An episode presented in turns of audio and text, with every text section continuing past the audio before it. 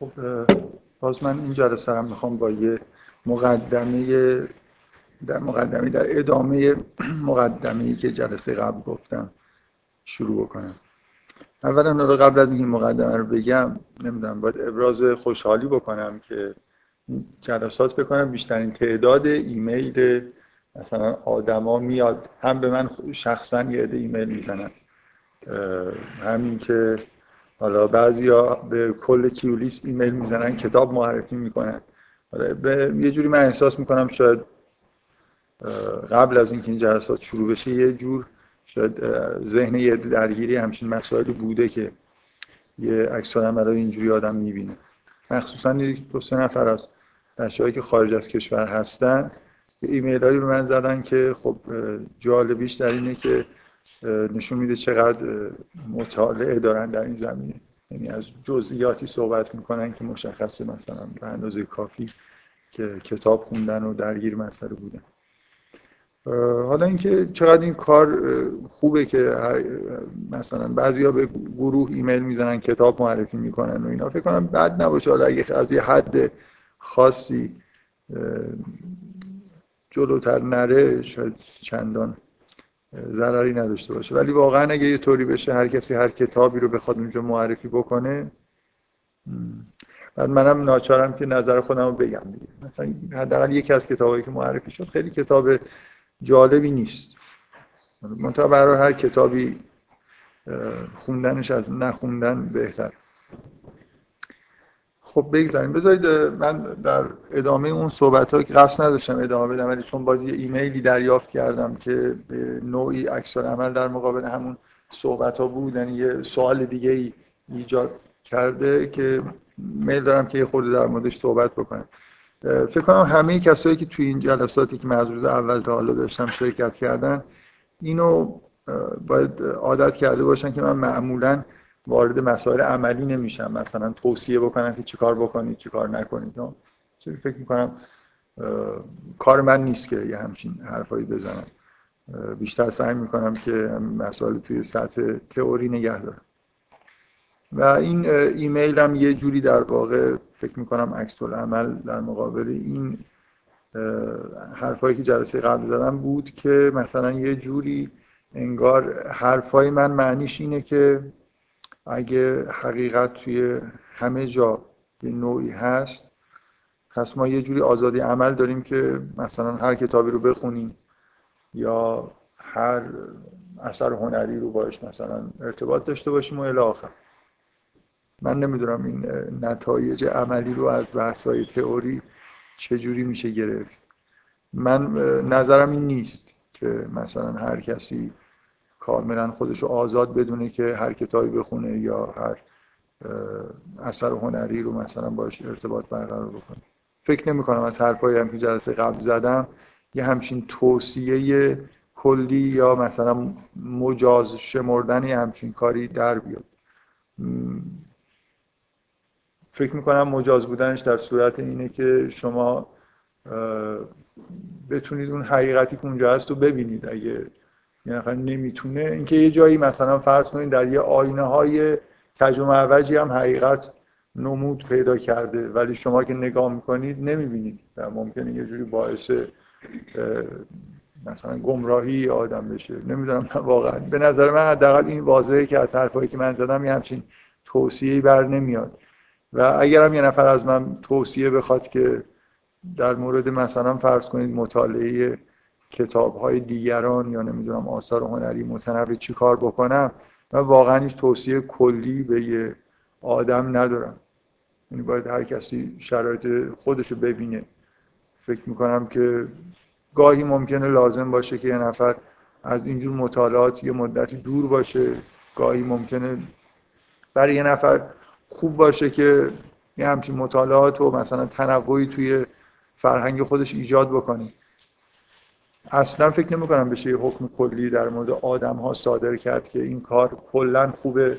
همه آدم ها صبح تا شب مثلا دنبال این باشن که هی تنوع مثلا مطالعات خودشون رو زیاد بکنن یا آثار هنری مختلف رو بدون هیچ رعایت یه چیزی باش برخورد داشته باشن. فکر نمی کنم توصیه کلی وجود داشته باشه. به غیر از اینکه به نظر من جاییه که خیلی باید دادم با احتیاط پیش بره. من واقعا از یه طرف همیشه اینو گفتم فکر می‌کنم ما توی یه دوره خاصی زندگی می‌کنیم که به اصطلاح چی میگن جامعه چند صدایی وجود داره و دیگه نمیشه جلوی این صداها رو هم گرفت. یعنی اگر مثلا فرض کنید به راحتی یه فقیه می‌تونست چند قرن قبل فتوا بده که خوندن کتب زاله مثلا حرامه و برخورد کردن یه جوری با فرهنگای دیگران باید جلوش گرفته بشه یا آدم نباید مثلا خودش رو در معرض تبلیغات مثلا کفار قرار بده. من فکر می‌کنم که این فتوا الان عملی نیست. یعنی ما یه جوری در معرض فرهنگای دیگه قرار داریم. یعنی به هر حال شما در هر جای دنیا که باشید روز به روز این وضعیت بیشتر میشه که صدای همه جهان رو انگار دارید میشنم بنابراین یه مقدار از عملی دور نگه داشته شدن از مثلا جو فرهنگی دنیا به طور مرتب داره سختتر میشه. حالا اینکه این معنیش این باشه که ما بلافاصله نتیجه بگیریم پس حالا که اینطوره مثلا شیرجه بریم در فرهنگ های دیگه و همینجور مثلا توی یه جوی این شکلی خودمون رو قرار بدیم به طور امن یا نه با احتیاط لاقل یه مقدار برخورد بکنیم. من احساسم این نیست که بشه نتیجه عملی خیلی کلی گرفت. من واقعا در مورد خودم اصلا شاید حالا خیلی جا نداشته باشم. من می‌خوام وارد جزئیات بشم. ولی من اصلا حداقل تو زندگی خودم اینجوری نبوده که به طور مداوم این ارتباطمو با هر جور مثلا فرهنگی برقرار کرده باشم. فکر می‌کنم تو دوره دبیرستان که بودم خیلی خیلی متنوع مطالعه می‌کردم و مثلا برای خودم یه آزادی قائل بودم. ولی حداقل چهار پنج سال موقعی که دانشجو لیسانس بودم مطلقا می‌تونم بگم که به دلایل کاملا شخصی خودم از همه چیز دور نگه یعنی بدون اینکه بخوام فتوای کلی بدم که همه باید یه کاری بکنن هیچ لزوم نداره وقتی من یه تصمیم می‌گیرم تو زندگی خودم معنیش این باشه که معتقدم که این کار اصولا برای همه مثلا درست. من من فکر, فکر می‌کنم به دلیل کاملا شخصی مثلا تو سن حدود 18 سال وقتی که یه جوری به اطمینانی رسیدم که مثلا قرآن کتاب خداست مثلا تمایلم به مطالعه کردن کتابای دیگه کم شده بود. می‌تونم بگم تقریبا 4 5 سال. فقط قرآن و حدیث خوندم با 99 درصد گرایش حتی به شخص قرآن به غیر از درسای دانشگاه. مطالعات فرهنگی مثلا کتاب فلسفی بخونم یا با چیزای هنری فرق نمی‌کنه ایرانی یا خارجی ارتباط داشته باشن. واقعا هم احساسم فکر می‌کنم تو اون دوره این نبود که حالا اینا گمراه کننده هستن یا نیستن. حسشو نداشتم یعنی همینجوری برای خودم راحت بودم. داشتم قرآن میخوندم خیلی هم برام مثلا جالب بود. و بعدا هم با یه دفعه شیرجه نرفتم مثلا دوباره مثلا تو فرهنگ غرب فکر می‌کنم به تدریج همینطوری تو زندگی این شکلی شد. وقتی وقتی چیزای متنوع شروع کردم خوندن که احساس کردم برام مفیده. یعنی الان از من بپرسید من ممکنه بگم که بعضی از برداشتهایی که از قرآن دارم از لحاظ فنی مثلا اگه ادبیات غرب رو نخونده بودم بعضی از این نکته رو نمی‌فهمم اگه بنابراین مثلا شما می‌تونید ادبیات غرب و کلا ادبیات هر چیزی رو مطالعه بکنید.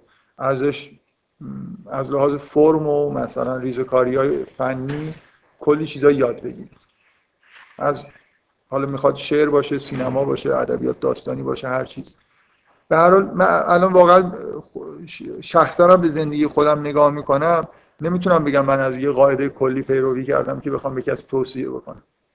مثلا حد اکثر می‌تونم بگم اگه به اون شرایطی که من رسیدم رسیدید بد نیست که یه مدت مطالعه نکنید. بعد ممکنه خوب باشه که یه مدت مطالعه بکنید. واقعا اینجوری نیست که بخوام بگم. ممکنه کلا من یه حرف فقط می‌زنم اونم اینه که یه خورده باید با احتیاط این کار رو انجام داد. یعنی معمولا من از دیدن این که مثلا فرض کنید آدما تو سنین خیلی خیلی پایین خیلی برای خودشون آزادی عمل قائل میشن که مثلا فرض کنید هر فیلمی رو نگاه بکنن. مخصوصا سینما به نظر من یه هنر خیلی تاثیرگذاریه که با توجه به جوی هم که توش هست چه از نظر مثلا فرض کنید یه جور تبلیغ فساد اخلاق که همیشه از اول پیدایش سینما در واقع همراهش بوده و خیلی چیزهای دیگه. نوع تاثیرگذاری ناخودآگاهی که فیلم روی آدم داره با ادبیات خیلی فرق داره بنابراین شاید خیلی کار جالبی نباشه که آدما همینطوری مثلا بدون هیچ ضابطه ای هر هر جوری هر فیلمی که دلشون می‌خواد ببینن یا در مورد موسیقی. من فکر می‌کنم آدم هر کسی باید به حال خودش نگاه کنه و صادقانه احتمالا یه آدم می‌تونه تشخیص بده که الان داره این کارهایی که می‌کنه از لحاظ معنوی براش خوبه یا بده.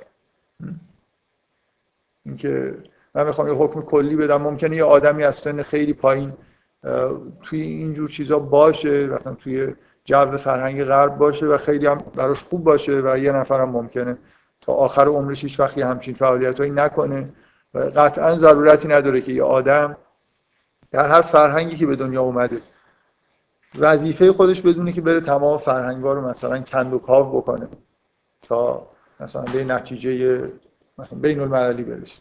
فکر نمی کنم این واقعا یه حکمیه که بشه برای هر آدمی صادر به هر حال من یه خورده این صحبت مقدماتیم در این جهته که از حرفای من بلا فاصله نتیجه گیری مثبت یا منفی در یه جهتی نکنید. این سوالی که از من شده بود مثلا توش اشاره به این داشت که کلا همنشینی با افراد گناهکار نه شده در شریعت. یا در قرآن به وضوح اومده که کسایی هستن که یخوزون فی آیاتنا کسایی که مثلا در مورد آیات خداوند میشینن حرف می‌زنن حالا مسخره می‌کنن یا مخالفت می‌کنن وقتی با اینا هستید اگه همچین کاری کردن بلند شید پاشید برید. یه جوری خودتون رو مثلا از جمع افراد گناهکار افرادی که منکر خداوند هستن دور بکنید. سعی کنید با آدمای خوب نشست و برخواست داشته باشید. خب این یه حکم کلی که همه ما شنیدیم دیگه. و از این مثلا یه جوری شاید بشه نتیجه گرفت که اگه مطالعه کتاب یا مخصوصا سر و کار داشتن با آثار هنری یه جور مثل نشست و برخواست با آدمهایی میمونه که اون اثر رو خلق کردن. بنابراین فرزن اگه یه نفر یه موسیقی یه آدمی رو گوش بده که مثلا آدم گناهکاریه یا آدم بدکاریه یا افکار پلیدی مثلا داره خب این یه جوری مثل نشست و برخواست کردن با آدمای پلیده که ازش نه شده. این یه سوال چیز دیگه سوال کلی که اصولا به یه معنایی مثل همون تحریم کتب زاله. یه حکم کلی ما داریم که کتابایی که نوشته میشه و شامل عقاید غیر عقاید حق هست خوندنشون حرام. مگر برای کسایی که به نوعی متخصص باشه این حکم احتمالا اکثرتون شنیدید. حکمیه که بر اساسش حداقل سالها اینطوری بوده الان هم همچنان هست که هر کتابی مثلا تو بازار ایران مجاز نیست که منتشر بشه. قرار نیست که هر کسی هر اثر هنری یا هر کتابی در اختیار عموم مردم قرار بگیره. ولی خواصی هستن که می‌تونن مثلا کتب زاله رو بخونن. اونقدر اطلاعات دارن که وقتی کتابا رو می‌خونن گمراه نشن. دلیل این احکام واضحه دیگه. مثلا اینکه عموم مردم اگه واقعا آمادگی اینو ندارن یعنی به اندازه کافی اهل تفکر نیستن و اعتقاد دینیشون در معرض خطره برای خودشون آزادی عمل و قائل نباشن که برن هر کتابی دستشون رسید بخونن و نمی‌تونن از اینکه خوندن مقاومت بکنن و یه جوری مثلا از عقاید درستی هم که داشتن منحرف میشن. من همیشه یاد این عبارت مرحوم علامه طباطبایی میفتم که در توجیه اینکه چرا اومد توی قوم شروع کرد فلسفه درس دادن میگه که من خودم به چشم خودم می‌دیدم که جوانها در اون زمان توی تبریز که پیشوری و اون ماجراهای جدایی طلبی وجود داشت جوانهای مسلمان با خوندن یه جزوه مثلا مارکسیستی اعتقادات خودشون رو به کلی از دست می‌دادن.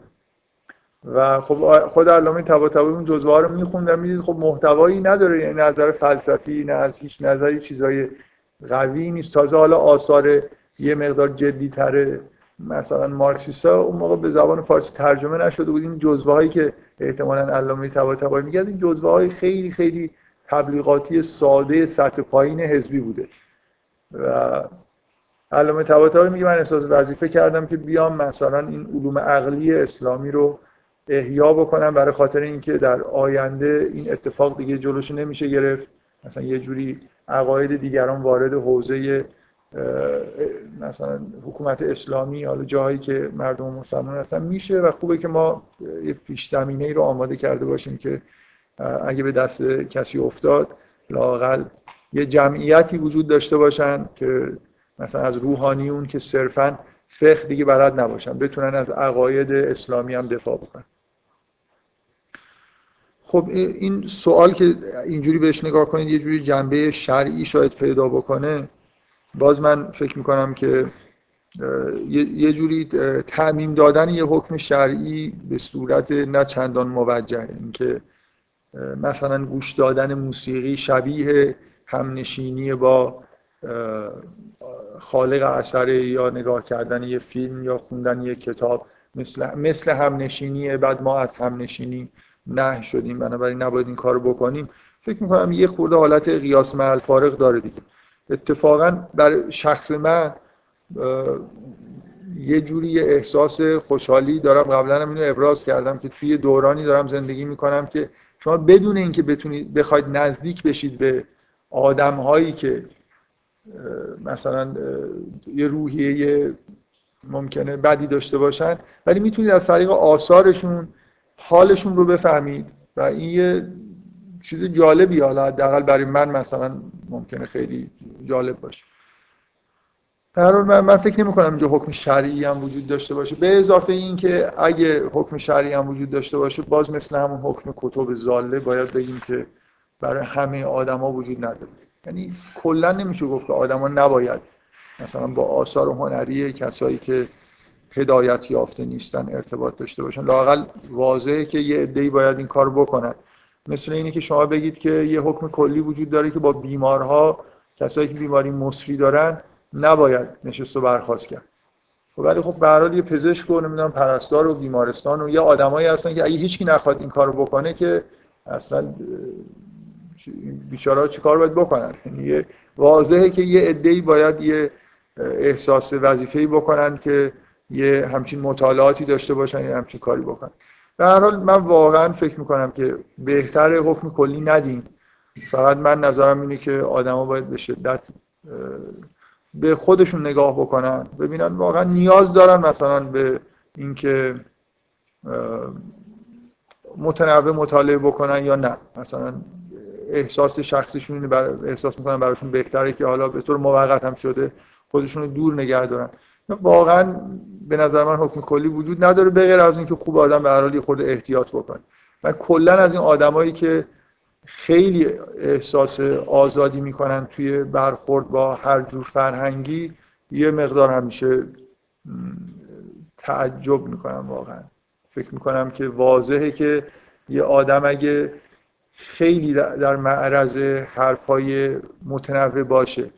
قبل از اینکه یه مقدار به هر حال شخصیتش شکل گرفته باشه این نه تنها باعث نمیشه که بالغش رشد بکنه.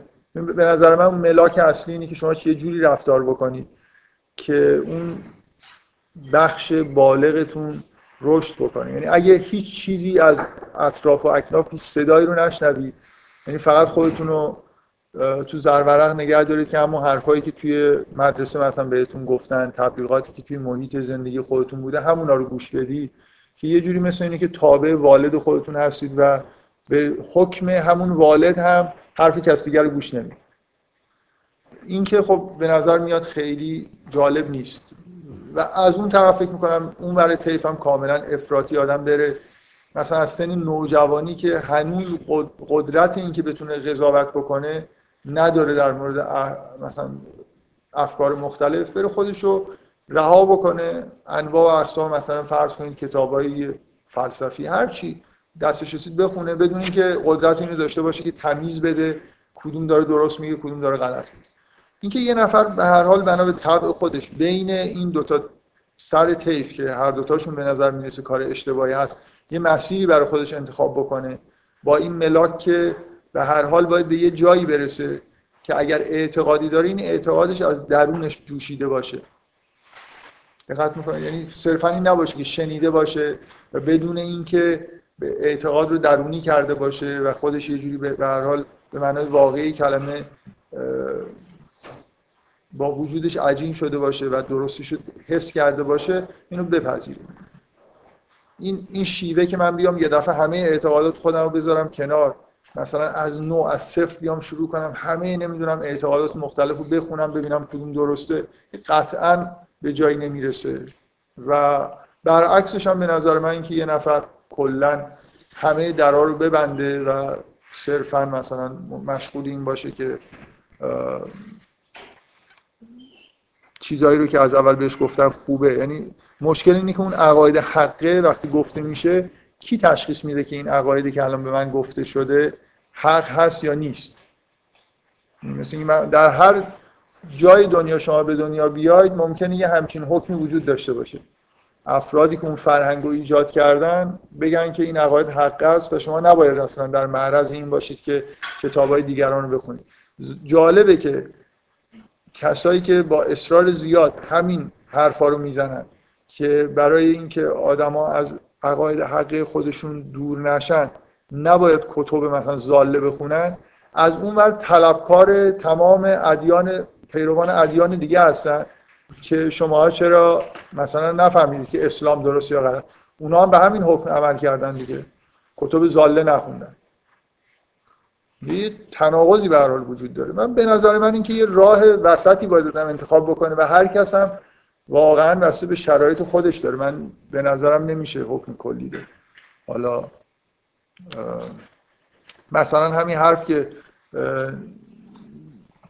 اگه کتاب آدمای بد رو بخونیم یا موسیقیشون رو گوش بدیم یا فیلماشون رو نگاه بکنیم برامون ضرر داره. این فرض بر اینه که این آدم واقعا آدم خوب و بد رو دیگه به طور نهایی تشخیص داده دیگه. و بنابراین یه جوری به نتیجه کاملی تو زندگیش اگه واقعا یکی به این نتیجه رسیده یعنی یه جوری مطلقا مثلا خیر و خوبی رو درک کرده خب شاید لازم نباشه. کنجکاو هم نیست نسبت به اینکه در اون آینه های کج و معوج و شکسته چه چیزایی باستا پیدا می‌کنه خب می‌تونه اینجور مطالعات رو در واقع نداشته باشه. من فکر می‌کنم من باور کنید همون قدری که مثلا ریاضی می‌خونم فیزیک می‌خونم علوم کامپیوتر می‌خونم و به همه مردم دنیا توصیه نمی‌کنم که باید حتما ریاضی بخونید فیزیک و علوم کامپیوتر بخونید. همون قدر همون احساس نسبت به اینجور مطالعات دارم. به هیچ وجه توصیه نمی‌کنم میشل فوکو مثلا بخونید نخونید. یه نفر علاقمند یه سوالایی تو ذهنش هست خب بره بخونه. اگه نیست مج...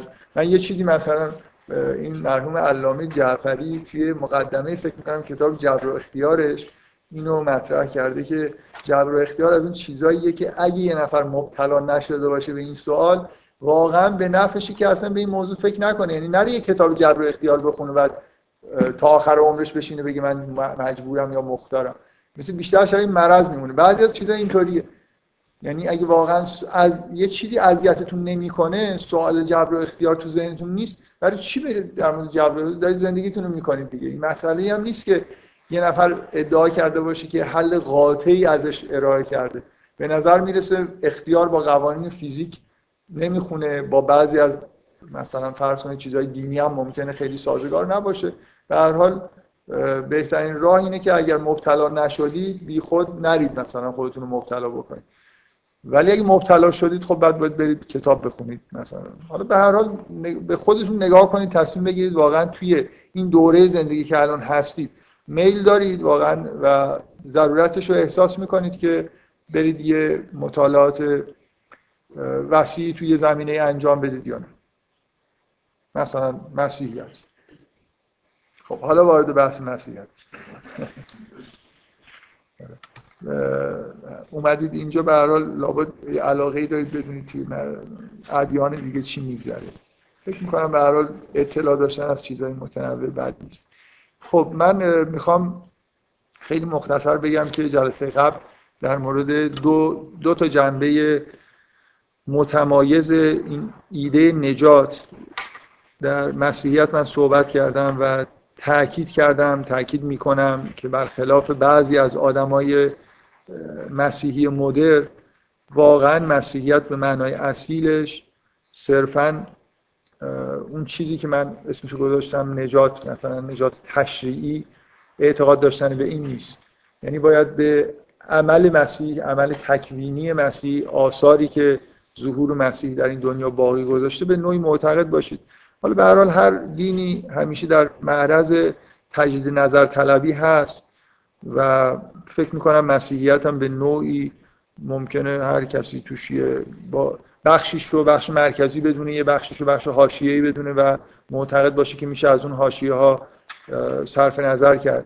من دفعه قبل گفتم مجددا هم تاکید می‌کنم احساس من اینه که اعتقاد به مصلوب شدن مسیح و اهمیت مصلوب شدن مسیح برای نجات برای نجات بشر حتی از ایده تجسد خداوند به صورت مسیح هم مرکزی تره. در چیزی که ما به عنوان مسیحیت می‌شناسیم. و کسایی که تجدید نظر طلب هستن و معتقدن که می‌تونیم مسیحی باشیم و معتقد نباشیم که عیسی خود خداست که به صورت بشر در اومده فکر می‌کنم اینا نزدیکتر به مسیحیت به معنای موجودش هستن تا کسایی که تجدید نظر طلبیشون به این معناست که اصلا مهم نیست که عیسی وجود داشته. بعضیا میگن مهم نیست که عیسی تاریخی وجود داره و این اتفاقا واقعا افتاده یا نیفتاده. مهم اینه که همچین شخصیتی رو شما بپذیرید که به عنوان مثلا پیشوای خودتون به عنوان کسی که ازش راهنمایی می‌خواید و الگوی زندگی شما هست مثلا مسیح رو در واقع پذیرفته باشید. اون جلوه کمالی که ممکنه در انسان بتونه تجلی بکنه. من فکر می‌کنم این واقعا عقیده خیلی از این عقاید دفاعی که آدما به محض اینکه به عقایدشون حمله میشه بعضیا عکس عملشون اینه که هی اون هیته عقاید خودشون رو کوچیک‌تر بکنن کوچیک‌تر بکنن تا آسیب پذیر نباشه. آخرش نگاه می‌کنیم اصلا چیزی باقی نمونده از عقایدشون. به هر حال هر عقیده هر کسی داشته باشه تو این دنیا به هزار طریق مختلف عقاید مخالف علیهش به وجود میاد و اینکه آدم هی بخواد یه جوری به اصطلاح جا خالی بده نتیجهش اینه که به هیچی نباید معتقد باشه. من به نظرم مسیحیت همیشه در طول تاریخ از همون قرنهای اول یه همچین اعتقاداتی همراهش بوده و نمیشه اینا رو به راحتی حذف کرد. من لازم نیست تذکر بدم که از لحظه ای که گفتم مسیحیت با دوباره در اون قالب اسقفی خودم فرو رفتم بنابراین. خب بذارید من خیلی مختصر بگم که اون بخش تشریعی نجات این بود که خداوند یعنی کمال مطلق به صورت یه انسان ظاهر شده و این کلمه الهی لوگوس حالا هر چی که می‌خواید اسمشو بذارید که به صورت مسیح ظهور پیدا کرده در درون همه ما وجود داره و اعتقاد پیدا کردن به مسیح باعث احیاء اون لوگوسی میشه که در درون ما هست و در اثر گناه اولیه و گناه هایی که در زمین خودمون انجام دادیم یه جوری در واقع درخششش کم شده باعث میشه دوباره اون لوگوس تجلی پیدا بکنه و ما یه جور زندگی کردن در مسیح به اون معنای مسیحی خودش رو تجربه بکنه. بنابراین ایمان به مسیح تعمید گرفتن باعث میشه که شامل این زندگی ما در واقع این فیز وارد زندگی ما بشه. این یه بخش ما به این ترتیب از گناه های شخصی خودمون هم پاک میشه با این ایمانی که به مسیح میاریم با تجلی اون لوگوس در درون خودمون ایمان گناه شخصیمون پاک میشه. به اضافه اینکه مسیحیت همیشه تقریبا هم همراهش این اعتقاد بوده که عمل مسیح مسلوب شدنش و کلا زندگیش و ظهورش در زمین گناه اولیه بشر رو هم پاک کرده. بنابراین این ایمان تشریعی به مسیح مکمل اون نقشیه که مسیح توسط زندگی خودش در واقع راه نجات رو باز کرده. من یه بار دیگه این, این رو تکرار می‌کنم که در واقع اعتقاد مسیحی اینجوریه. مسیح راه نجات رو باز کرده. گناه اولیه از بین رفته. گناهی که شما نمی‌تونستید شخصا یه کاریش بکنید و ازش فرار بکنید. و اینکه این راه نجات رو حالا شما طی بکنید و به نجات واقعی شما منجر بشه این چیزیه که در اختیار شماست. مسیح دیگه شما رو مجبور نمی‌کنه به نجات. راه ها رو باز کرده. راه ها به این شکل اولا اون جنبه تکوینی که من ازش صحبت کردم و در واقع مشکلاتی بوده رو برطرف کرده و یه جور راهنمایی برای نحوه زندگی هم با توجه به نحوه زندگی خودش برای ما ارائه کرد. من مجددا می‌خوام تاکید بکنم بعدا وقتی داریم بحث می‌کنیم این تفکیکی که بین دو تا ایده مختلف در مورد آثار تکوینی ظهور مسیح و دخالتش در نجات بشر. مطرح کردم. این دوتا رو مجددا همونجور تفکیک شده یادآوری بکنم. ایده اول این بود که گناه انسان وقتی با گناه اولیه به زمین وارد شده نسل انسان ها همینطور این گناه اولیه در واقع بهشون به نحوی به ارث رسیده که وارد جزئیاتش نمیشیم. با گناه اولیه و کلا با گناه کردن انسان عبادت شیطان رو کرده و تحت سلطه شیطان در اومده. و کره زمین اصلا در فرمان روایی شیطان. به انها به انهای مختلف توی انجیل شما یه اشاره هایی به این مضمون قدرت شیطان و فرمان رواییش می‌بینید.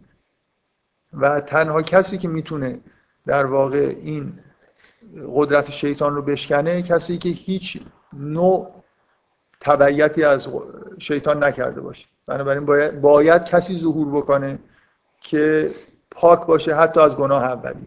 و چون انسان ذاتا گناه اولیه در واقع براش وجود داره یعنی انگار داره بهش به ارث می‌رسه این شخص باید شخصی باشه که از لحاظ ذات انسان معمولی نباشه. یعنی یه جوری همون حالا مثلا شما فرض بکنید از این اصطلاح لوگوس استفاده نکنیم. مثل مثل اینکه کمال مطلق چیزی که هیچ نقصی درش نیست باید به صورت انسان ظهور بکنه تا این فرمان روایی شیطان در زمین خاتمه پیدا بکنه. یه نقش واقعی مسیح که جنبه تکوینی داره و هیچ ارتباطی به اون شخصیت مسیح نداره. اصلا مهم نیست شما ایمان بهش بیارید یا نیارید. اصلا مهم نیست که کتاب مقدسی باقی میموند و افرادی مسیحی می‌شدن یا نمی‌شدن مسیح این کار رو در زمان حیات خودش انجام داد. این بود که در واقع به نوعی زمین رو پاکسازی کرد. قدرت شیطان رو توی زمین شکست و فرمان روایی خداوند در زمین با ظهور مسیح برقرار شد. اینکه مدام در کتاب مقدس در کلمات یحیی قبل از ظهور مسیح و در کلام در مخصوصا در کلام خود مسیح. این وعده ظهور ملکوت خداوند رو شما میشنوید. این وعده با ظهور مسیح به تحقق رسید و در انجیل هم اشاره مستقیمی به این مضمون هست که اون وعده در واقع با ظهور مسیح کامل شده و در واقع این وعده همین بود. ملکوت خدا فرمان روایی خداوند منظور یهودیا شاید اینطور برداشت می‌کردن که منظور اینه که پادشاهی مثلا میاد و فرمان روایی به معنای سیاسیش در دست مثلا افراد مؤمن میفته در حالی که اون چیزی که ظاهرا منظور بود و تحقق پیدا کرد این بود که در باطن این عالم توی کره زمین اگر قدرت های شیطانی یه جوری به فرمان روایی رسیدن اینه که میشکنه و از این به بعد خداوند در واقع در زمین فرمان روایی می‌کنه از لحاظ معنوی. روح القدس انگار به آخرین مراتب وجود نزول پیدا می‌کنه به عنوان امر تکوینی. این یعنی ظهور مسیح رو من یه بار از این اصطلاح استفاده کردم که مثل اینکه مسیح با ظهور خودش یه شاهراهی از خود خدا تا پایین ترین سطوح خلقت که مثلا خلقت جسمانیه باز کرد. و اگه خداوند اینجور خودش رو وصل نمی‌کرد به جسمانیت و ظهور نمی‌کرد به صورتی انسانی که جنبه جسمانی داره این امر تحقق پیدا نمی‌کرد. در واقع ظهور مسیح تجسد مسیح تجسد خداوند به صورت مسیح یه جوری رسیدن اون نور الهی به تمام زوایای تاریکیه که در خلقت وجود داره. و این تایید میشه با این رفتارهای خاص و عجیب مسیح در زمان حیاتش که بیش از برخلاف همه پیامبران همنشین گناهکارا بود همنشین مردم عادی بود. در حالی که معمولا خب این اتفاق شما می‌بینید که در مورد پیامبران دیگه نمیفته همین سوالی که من اول جلسه پاسخ دادم مسیح لاقل این رو رعایت نمی‌کرد. هم نشینی با گناهکارا. چیزی بود که مدام توی انجیل شما می‌بینید که کاهنا و سردمدارای قوم یهود اینو به عنوان ایراد هم غذا شدن با افرادی که شریعت رو رعایت نمی‌کنن هم نشین شدن با افرادی که مشهور حتی به گناه کردن هستن.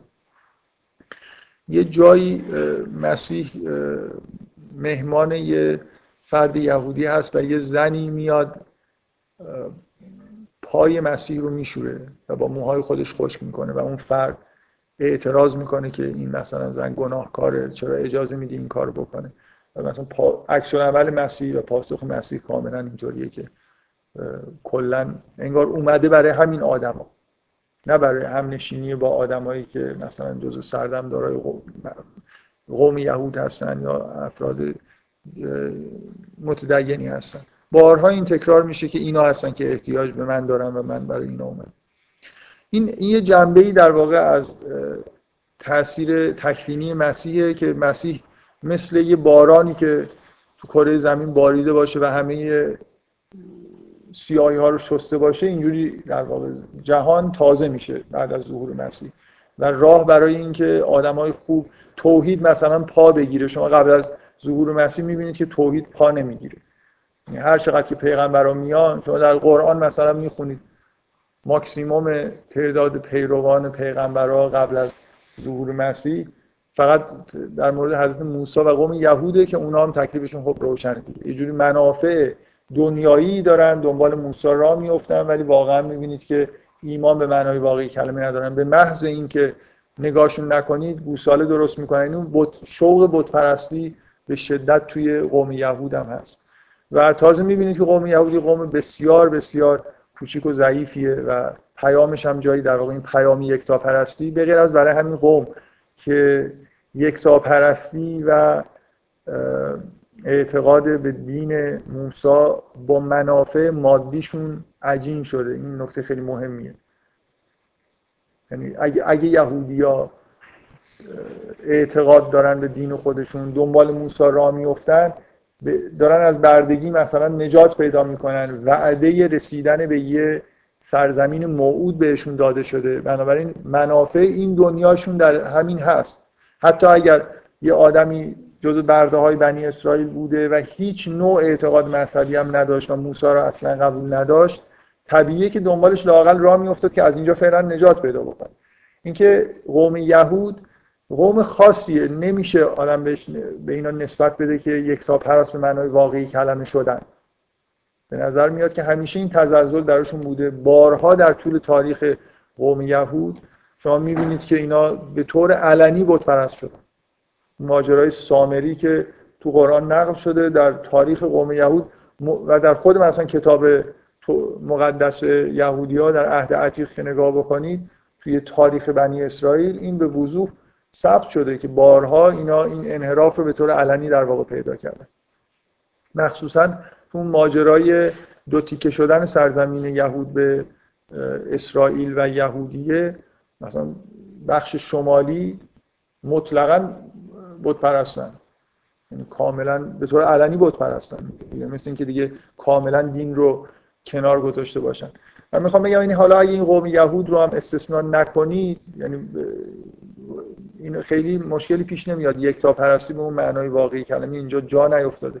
ولی بعد از ظهور مسیح به دلیل همین آثار تکوینی به دلیل اینکه همونطوری که در قرآن باز بهش اشاره میشه روح القدس انگار به نوعی فعالیتی رو داره انجام میده همراه مسیح و به دلیل اینکه مسیح نمیمیره زنده میمونه بنابراین این آثار تکوینی همچنان باقی میمونن. ما وارد یه دوره جدیدی از حیات بشر تو کره زمین میشیم که دوره که نجات توش به سهولت بیشتری در واقع امکان پذیر. بله. که به مسئله شر رو نظر نیست که خب گناه اولی برطرف میشه اما مسئله شر هم برطرف میشه.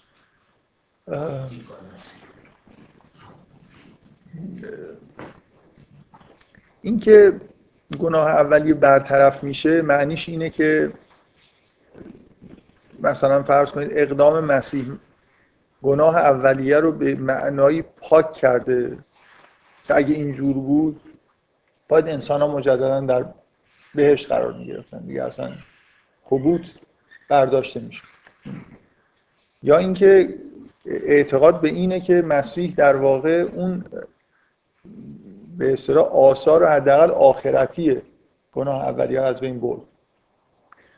مسیح داور روز قیامت. کسیه که در واقع خداوند در روز قیامت داوری می‌کنه یا حالا مسیح داوری می‌کنه.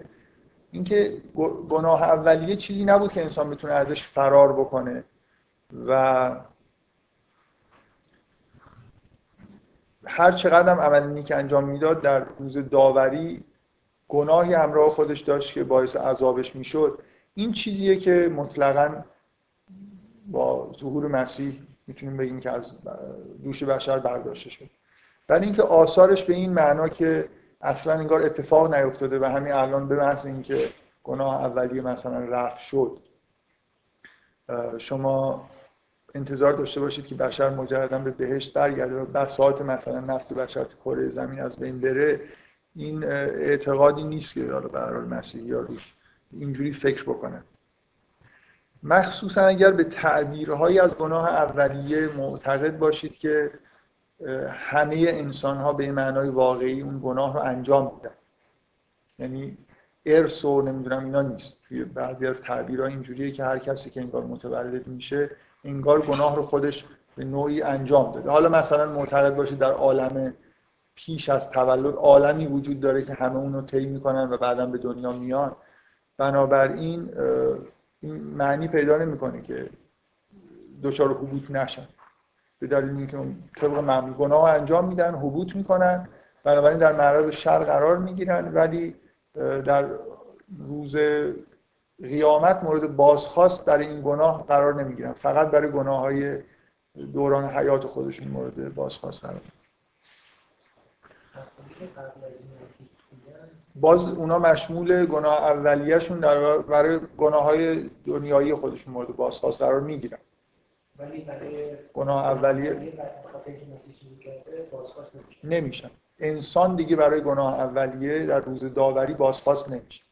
اینا من کم کم دارم این بحثا رو سعی می‌کنم جمع بکنم و تمومش بکنم برای اینکه واقعا جواب این سوالا دیگه جواب های مشخص چیزی نیست که همه مسیحی ها روش توافق داشته باشم یعنی هر چقدر من وارد جاهای یه خورده به اصطلاح باریکتر بشم جاهایی که فرقای مختلف مسیحی کاملا با هم مخالفن. مثلا ایده های نجات همین الان چیزهایی که من گفتم خیلی سعی کردم که مشترک باشه ولی باز همه اینا رو قبول ندارن کلا مسیحیت از نظر تعداد فرقه ها تقریبا فکر می‌کنم دینیه که رکورد داره دیگه.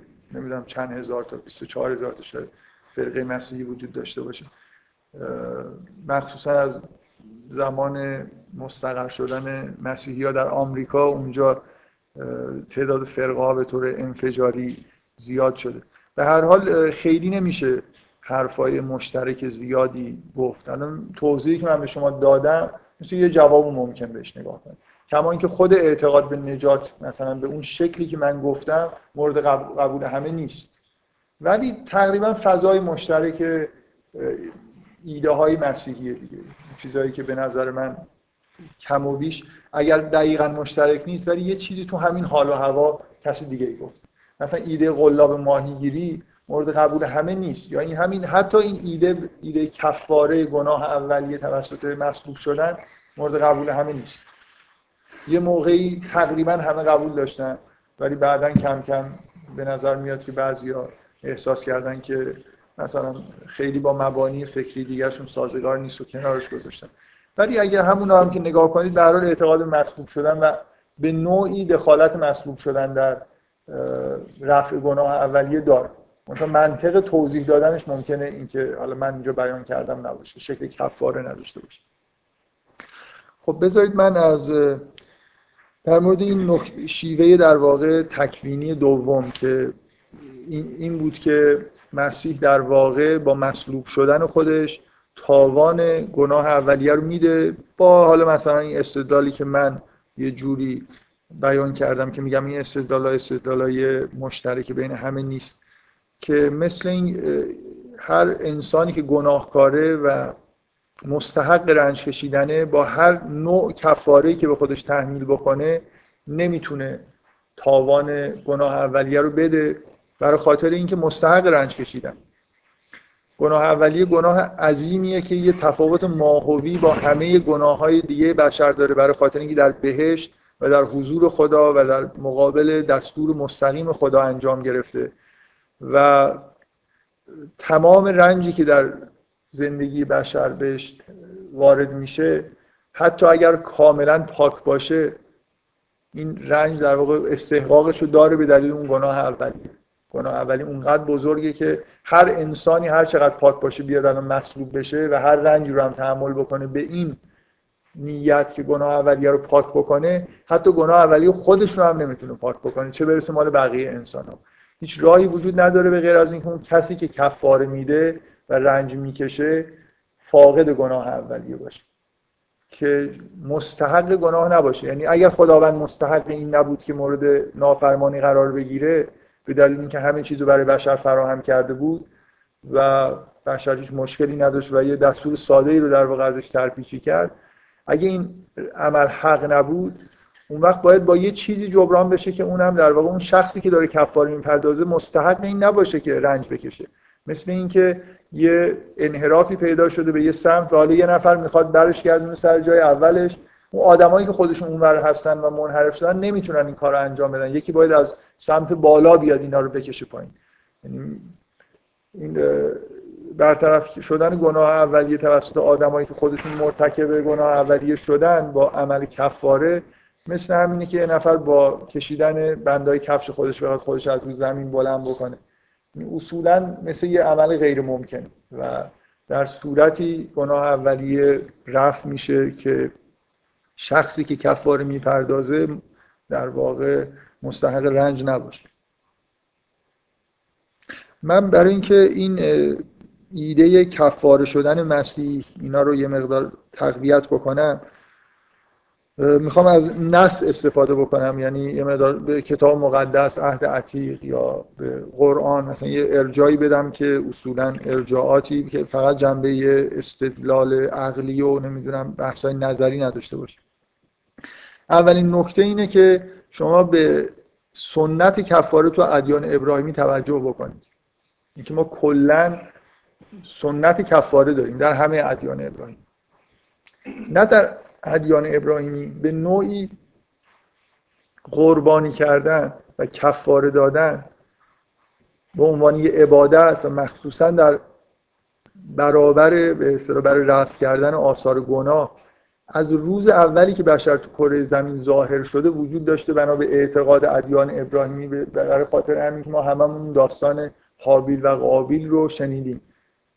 اختلاف از اینجا شروع شد که خداوند خواست که اینا چیزی رو در واقع قربانی بکنن و بعدا باعث حسادت مال حابیل پذیرفته شد مال قابیل پذیرفته نشد. این این داستان توی قرآن اومده که از با قربانن. وقتی که چیزی رو قربانی کردن و مال حابیل پذیرفته شد قابیل پذیرفته نشد و بعدا منجر به حسادت قابیل و قتل حابیل شد. بنابراین اینکه تو سنت قربانی کردن و کفاره دادن یه چیزیه که در تمام ادیان ابراهیمی از روز اول در تمام ادیان انگار بوده. شما مخصوصا این سنت قربانی کردن توی ادیان شرقی به شدت خیلی زیادی می‌بینید. هندوها بخش عمده از مراسم مذهبیشون حالت قربانی کردن داره. حالا قربانی کردن لزوما منظورم قربانی کردن حیوان نیست. اینکه هدیه آوردن مثلا یه جوری چیزی رو که دوست دارید از خودتون دور بکنید این چیزی سنتیه که در اکثر ادیان هست. تو ادیان حالا ما به ادیان دیگه کار نداریم. ادیان ابراهیمی رو که نگاه کنید شما همینطور در تاریخ ادیان ابراهیمی این سنت قربانی رو می‌بینید. همه ادیان ابراهیمی به این ماجرای معروف قربانی شدن اسحاق یا اسماعیل توسط ابراهیم دستور قربانیش کردن پسر برای ابراهیم معتقد هستن. اینکه کلا حتی قربانی انسان به نوعی بهش فرمان داده شده و بعد حالا به طریق این فرمان تبدیل به چیز دیگه ای شده. اینا همه در واقع جز اعتقادات ما هست. مخصوصا حالا اگه نمی‌دونم چقدر اطلاع دارید شریعت یهود به شدت متکی به سنت قربانی بوده. کفاره دادن و قربانی کردن. اصلا کاهن توی سنت یهود بیشتر از هر چیزی وظیفش انجام دادن مراسم قربانی بود. اینکه حیوانی باید ذبح بشه و با یه اعمال خیلی خیلی خاصی حالا گاهی سوزانده بشه یا به طریق دیگه قربانی انجام بشه این جزو سنت ها و آین های قطعی یهود بوده و تقریبا می‌تونم بگم که هیچ شکی توی منصوب بودن در واقع صحت این سنت ها و منصوب بودنشون به کلام موسی نیست. اینجوری نیست که مثلا اگه کسی معتقد باشه که شریعت یهود دچار یه تغییراتی شده بعد از حضرت موسی فکر نمی کنم هیچ کس بتونه ادعا بکنه که اصلا این سنت و قربانی در دین یهود وجود نداشته و جزء تحریفاتی قطعا حالا ممکنه شدتش نمی‌دونم نحوه اجراش یه تغییراتی کرده باشه. ولی اساس این که در خیلی موارد حکم وجود داشته برای یهودی ها که باید قربانی بکنن درسته. مخصوصا قربانی عید پسح که جزء فکر می‌کنم باز قطعی های چیزهای احکام قطعی دین یهوده که توی تورات در اولین احکامی که به موسی در واقع نازل میشه با ذکر جزئیات اینا رو شما می‌بینید که به عنوان احکام شرعی در واقع نقل میشن. و کاهنان مسئول پذیرفتن قربانی ها انجام مراسمش هستن شما در دین اسلام هم سنت و قربانی رو در حج لاقل می‌بینید که همچنان هست کما اینکه به عنوان عمل مستحب در تمام ایام سال شما می‌تونید قربانی بکنید. بفرمایید. نه لزوما. ولی ولی اینکه کفاره گناه ها می‌تونه باشه و در دین یهود یه مقدار این شاید بیشتر در واقع این حالت رو داشته این چیزیه که به ما بهش اعتقاد داریم. لزوما قربانی کردن برای تاوان گناهان نیست. شما می‌تونید برای مثلا مقاصد دیگه برای نظری دارید می‌خواید ادا بکنید مثلا نظر بکنید که قربانی می‌کنید می‌خواید به عنوان عمل خیر مثلا برای تقرب به خداوند قربانی بکنید. ولی به هر حال این قربانی کردن سنت سنتی بوده که در ادیان ابراهیمی وجود داشت. بنابراین خیلی عجیب نیست که اگر مسیحی به این اعتقاد رسیده باشن که مرگ مسیح مسبوب شدنش بدون اینکه گناهی مرتکب شده باشه یه جور عمل قربانی. یه جور قربانی شدنه داوطلبانه قربانی شدن. در واقع مثل یه کاهنیه که خودش رو به عنوان قربانی داره پیشکش می‌کنه به خداوند. و چون اگه اینو کنار این بذارید که مسیح در واقع معصومیت مطلق داره و مطلقا پاکه. پس برای گناه خودش که خودش رو قربانی نمی‌کنه. این از انجیلا اینجور برمیاد که مسیح خودش رو تسلیم می‌کنه. بنابراین یه جور عمل ارادیه این رفتن و مصلوب شدن. اینو همه مسیحی ها مشترکن معتقد هستن که مسیح انگار خودش رو در اختیار کسایی که می‌خوان مصلوبش بکنن قرار میده. بنابراین اینجا باید یه توجیه وجود داشته باشه دیگه. اگه فرقه های مختلف مسیحی حرفای متنوع می‌زنن به هر حال یه هسته مشترک وجود داره که باید جواب این رو توی الهیات خودشون بدن که چرا مسیح خودش رو بدون اینکه گناهی مرتکب شده باشه در معرض رنج و آزار قرار میده و حتی مرگ. یه ایده که من بهش اشاره کردم ایده غلاب و ماهیگیری اینه که انگار مسیح داره اینجوری تمام نیروهای شیطانی رو به خودش جذب می‌کنه و همه رو به دام میندازه.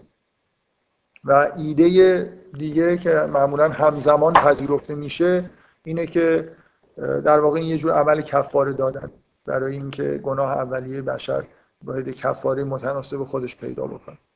من اولین چیزی که بهش از نفس اشاره کردم اینه که اصولا قربانی و کفاره دادن توسط قربانی سنتیه که در ادیان ابراهیمی وجود داشته. از اول تا آخر شما مرتب می‌بینید که این در تاریخ ادیان ذکر میشه. بفهم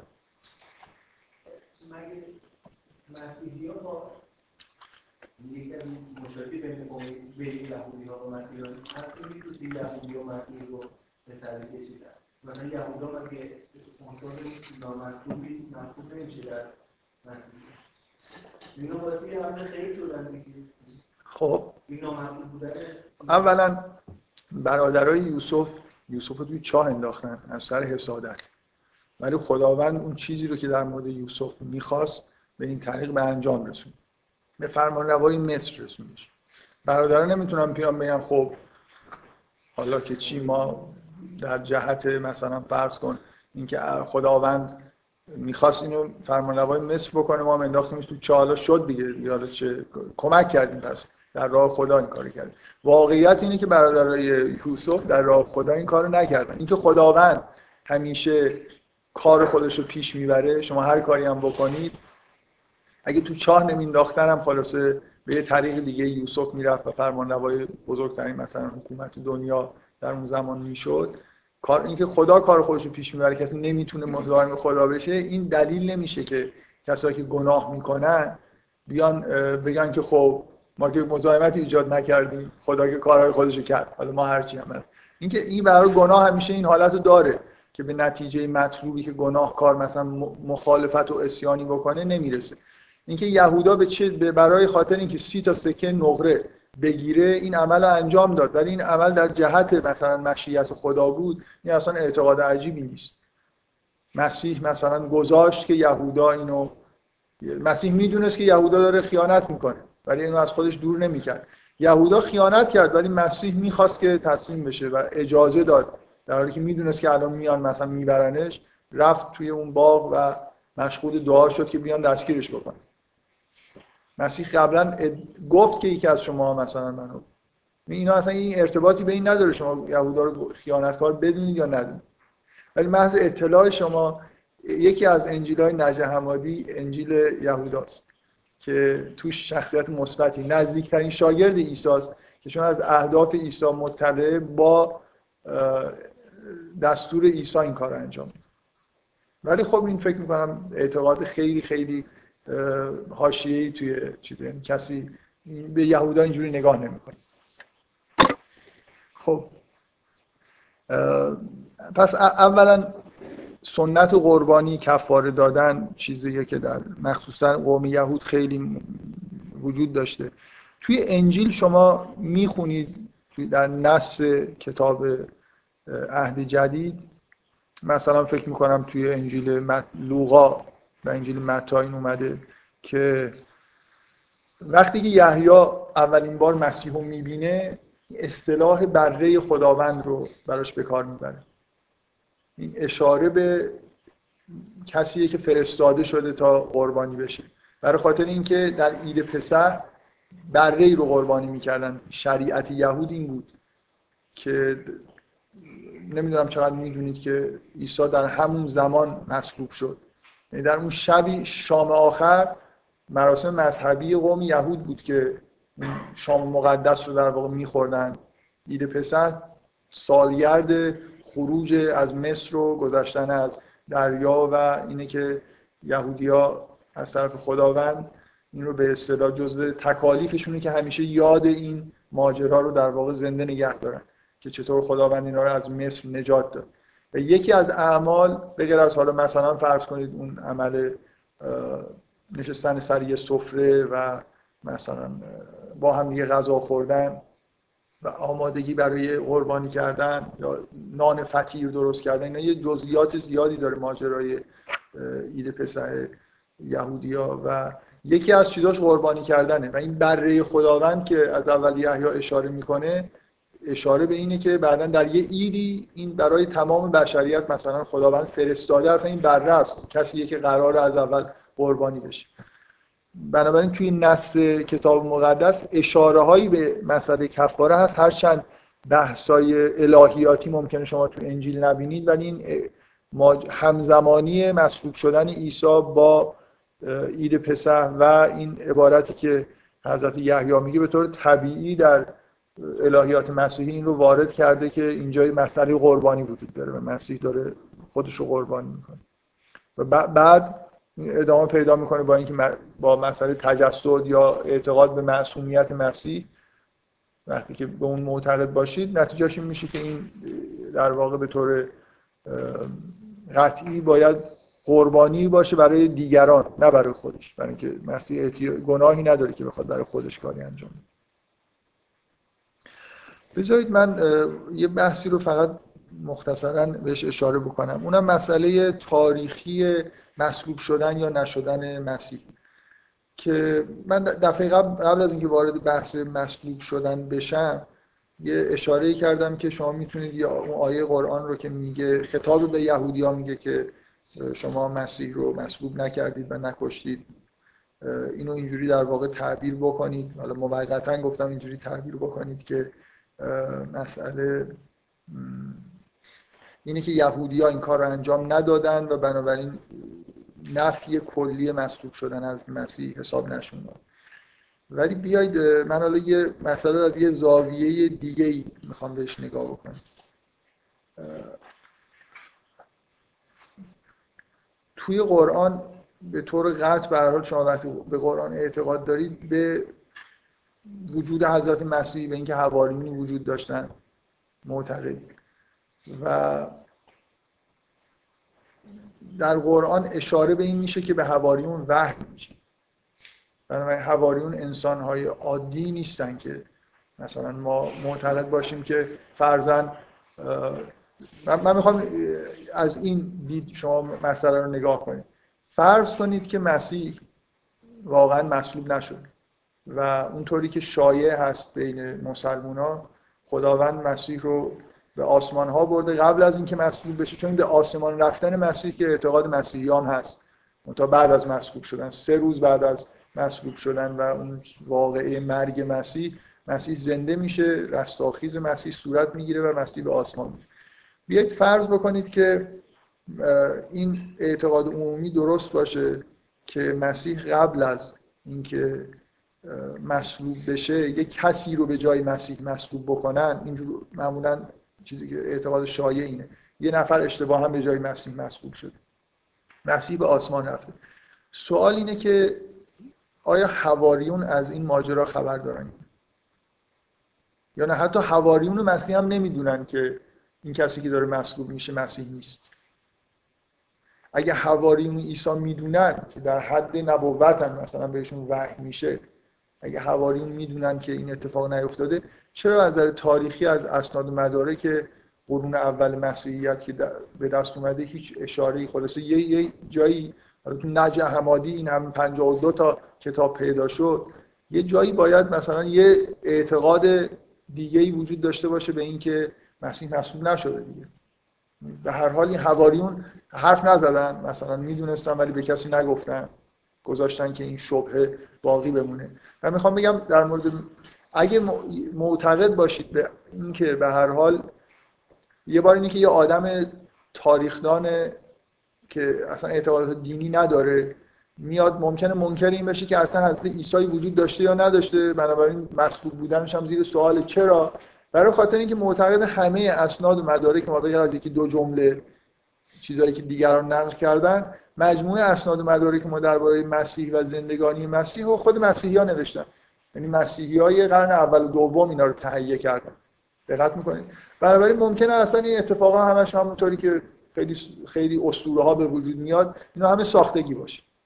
ولی برای کسی که مسلمونه و معتقده که مسیح یه پیامبر بزرگ خدا بوده و اطرافش حواریونی بودن در حدی که بهشون وحی می‌شده این راحت توجیهش راحت نیست اگه شما بگید که مسیح مصلوب نشد و حواریون خبر نداشتن یا خبر داشتن به کسی نگفتن. یا حواریون گفتن ولی این خبر به کلی جای درج نشد از بین رفت. در مثلا اسناد مداره که قرن اول و دوم چیزی باقی نمونده. این یه خورده عجیبه دیگه. اگه شما به این واقع تاریخی معتقدید اینکه یه جنبه الهی داشته و انسانهایی در حد نبوت اطراف مسیح بودن چطور توی اسناد مدارک مختلفی که به دست اومده که بعضیاش می‌بینید مثل نجه حمادی خارج از جریان اصلی مصوبات مسیحیه و کلی اختلاف وجود داره. ولی شما نمی‌بینید اونجا مسبوب بودن حضرت عیسی زیر سوال رفته باشه. انجیل های اونجا هست که اشاره نمی‌کنن به ماجرای مسبوب شدن مسیح. دقت می‌کنید؟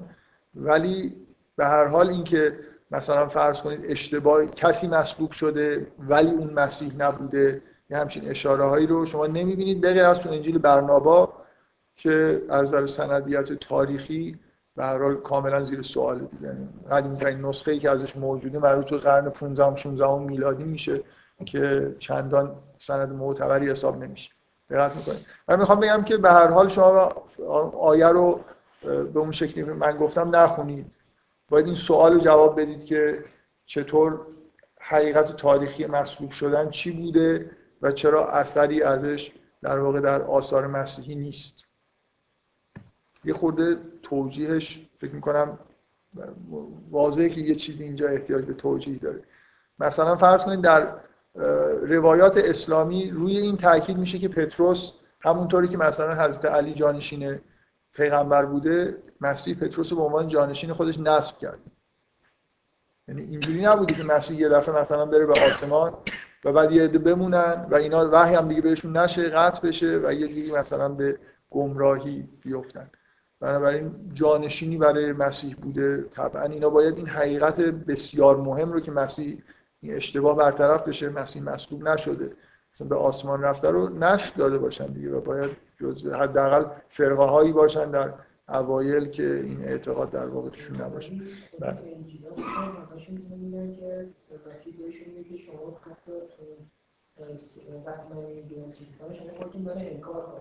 خب؟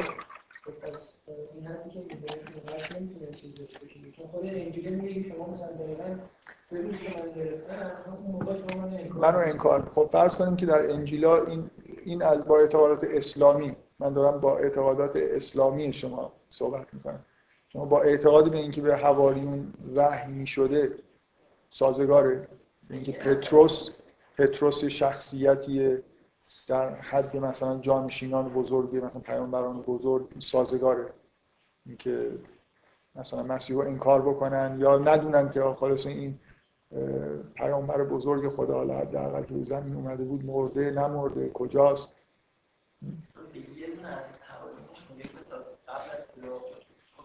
به پتروس میگه طبق نقل انجیل هم پتروس سه بار انکارش می‌کنه. خب من می‌خوام من اصلا کاری فعلا به اعتقادات مسیحی ندارم. می‌خوام بگم که شما باید یه مشکلی رو حل کنید. یه مشکل تاریخی رو. که اگر این واقع تاریخی اتفاق نیفتاده یا به شکل دیگه اتفاق افتاده این یه خورده باید به هر حال مورد سوال قرار بگیره چطور حواریون می‌دونستن یا نمی‌دونستن که این ماجرا حقیقتش چی بوده و اگه می‌دونستن چطور چیزی نگفتن. این همه ما از شعب مختلف مسیحیت اسناد و مدارک داریم. کجاست اون حرف درست در مورد ماجرای عیسی؟ در یه چیزی که باید مثلا انجیل توماس اشاره به مسلوب شدن نیست ولی مسئله رو توضیح نمیده. خلاصه خلاصه این اتفاق بنابر نسل قرآن یه کسی مسلوب شده ظاهرا. به جای مسیح. یعنی این کلا چیز نیست. کلا یه ساختگی نیست که یه صلیبی رو برپا کردن و کسی رو به نام مسیح اونجا به صلیب آویختن. اینو ما قبول داریم که انگار شده دیگه از نظر تاریخی. ولی این مسیح نبوده. کسی بوده که جای مسیح رو گرفته. خب حقیقت چطور درج نشده در جایی؟ حواریون مثلا پنهان کردن. نمی‌دونستن دستور داشتن که پنهان بکنن یا اگر دستور نداشتن چطور هیچ جایی باقی نمون. می‌خوام بگم اینجا سوال وجود داره. این مسلمان باید این فکر بکنن و جواب خب. بعد بفرمایید.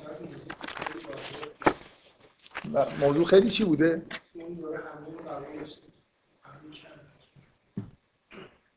یعنی این یه اتفاق خیلی واضحیه که مسیح نبوده و بنابراین لزومی هم نداشته در موردش بحث بکنیم. در حالی که تمام اسناد مدارک قرن اول به نظر میاد به این موضوع دارن به یه طریق دیگه اشاره می‌کنن.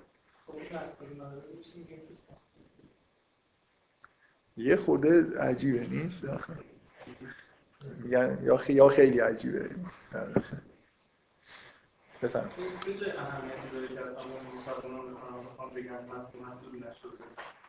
چه اهمیتی داره؟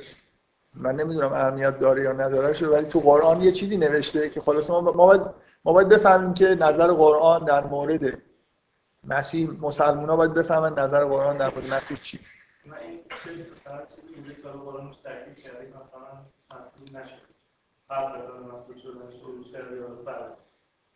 چرا قرآن اینو ذکر کرده؟ از من می‌پرسید؟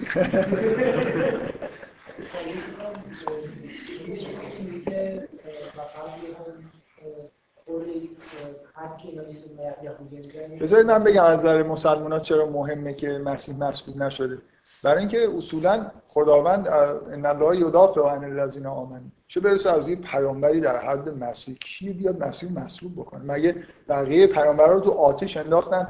آتش نسوزون. کی بیاد مسیح مسئول بکنه؟ اصلا, اصلا کلا توی توی قرآن این افراد در این حد که مثلا مثل پیامبران اولو از و اینا اینا که اینجوری چیز نمی‌کنن. از بین نمیرن به هر حال.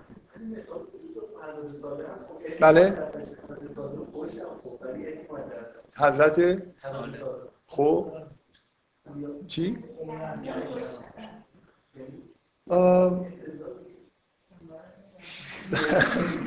اینکه اینکه مسیح مثلا جزء پیامبران اولوالعزمه نمی‌دونم. من فکر می‌کنم که مسئله اینه که مسیح در حدی نیست از نظر دیدگاه قرآن که کسی بخواد من دارم وارد بحث‌های قبلا من تو اون جلسات یه اشاره کردم که اصلا مسیح کسیه که به دلیل حالا یه ویژگی های خاصی که داره اصلا خداوند برخورد قرآن اینجوری نمی‌ذاره یه گردی به دامنش بشینه. چه برسه بخوام بگیرن مصلوبش بکنن؟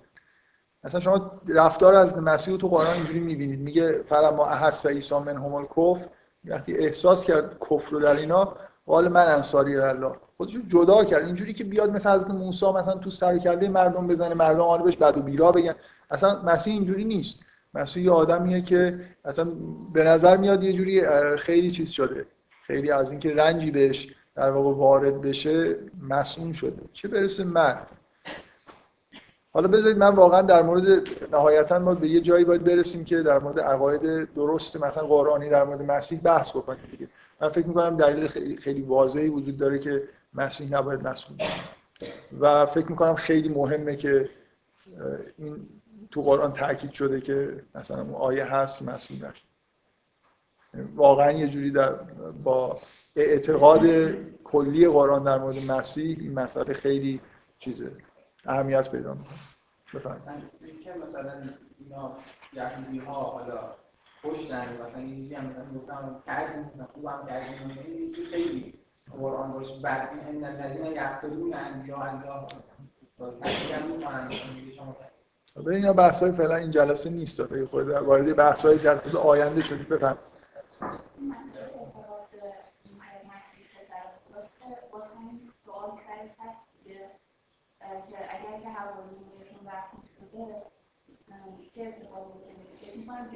نه در مورد نه نه نه اصلا در مورد هر چیز دیگه شما بگید در مورد تجسد پسر خدا بودن نبودن به اندازه کافی به نظر میاد قابل دفاع هست که حواریون مثلا این حرفا رو نزدن.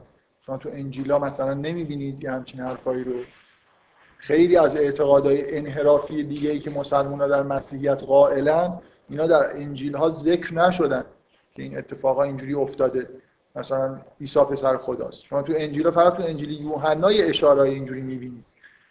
و ولی اینکه مسلوب شدن اصلا اتفاق نیفتاده. ولی همه متفقا میگن که اتفاق افتاده. این یه خورده عجیبه. هیچ اعتقاد دیگه ای نیست که این مشکل رو داشته باشه شما اصلا کلا تسلیس نمی‌دونم اعتقاد به تجسد. اینا کلا به راحتی قابل توجیهه که خب حواریون این حرفا رو نزد اینا مثلا میشه گفت از تاریخی متأخر بود. میشه این حرفو زد. یعنی عجیب نیست که ولی در مورد مسلوب شدن خب یا انجیلا ساکتن یا همه یک صدا به این در واقع شهادت دارن میدن که این اتفاق افتاده. مسیح مصلوب شد. یهودایی بوده خیانت کرده مسیح رو گرفتن محاکمه کردن و مصلوبش کردن.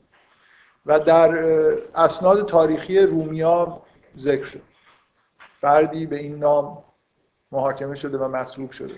به دلیل که ادعای ادعاهایی مثلا می‌کرده. مردم می‌گفتن این پادشاه یهودی است و از این حرفا. این سندهای تاریخی برای این عمل مصلوب شدن وجود داره. مثلا حداقل دو سه تا سند وجود داره. بذارید در این نظر من سوال مطرح کردم که این یه چیزیه که باید مسلمان بهش فکر بکنن. این که الان حرفا رو به اصطلاح یه جوری از قبل بزنیم. شاید دیگه این بحث اگه در این مورد می‌خواید صحبت بکنید دیگه صحبت نکنید.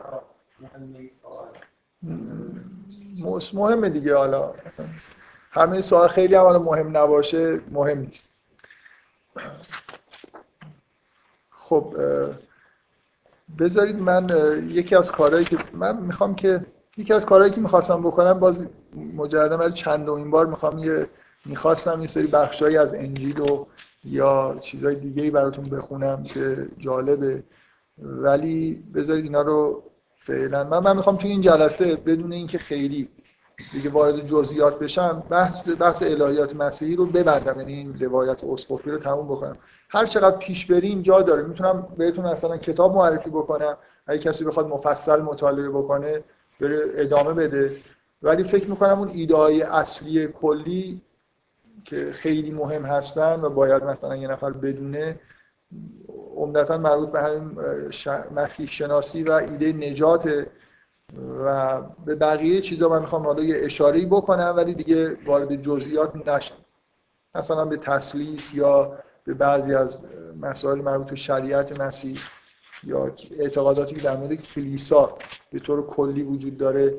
اینم بدونید که به هر خیلی از این بحثایی که من می‌کنم مخالفینی تو خود مسیحی ها داره دیگه. یعنی خیلی بخوایم واقعا تو الهیات مسیحی وارد جزئیات بشیم دیگه از این بعد من باید بیام مثلا فرقه های مختلف و اسم ببرم آدم های مختلف بگم از نظر تاریخیتون تا این قرن اینجوری همه فکر می‌کردن بعدا یه جوری دیگه شده. بحثی میشه دیگه از مثلا یه, در، درس فشرده کوتاه مدت از این حالت خارج میشه. باید چند ترم مثلا در موردش صحبت کرد واقعا حجم الهیات مسیحی و موضوعایی که توی الهیات مسیحی مطرحه جوری به طور غیر عادی زیاده تنوع مباحثشون خیلی چیز دیگه برای یه جور عجیبی. کلام مسیحی و الهیات مسیحی پر از اقوال مختلف و دوره های مختلف و آدمایی که ایده های جدید با خودشون آوردن.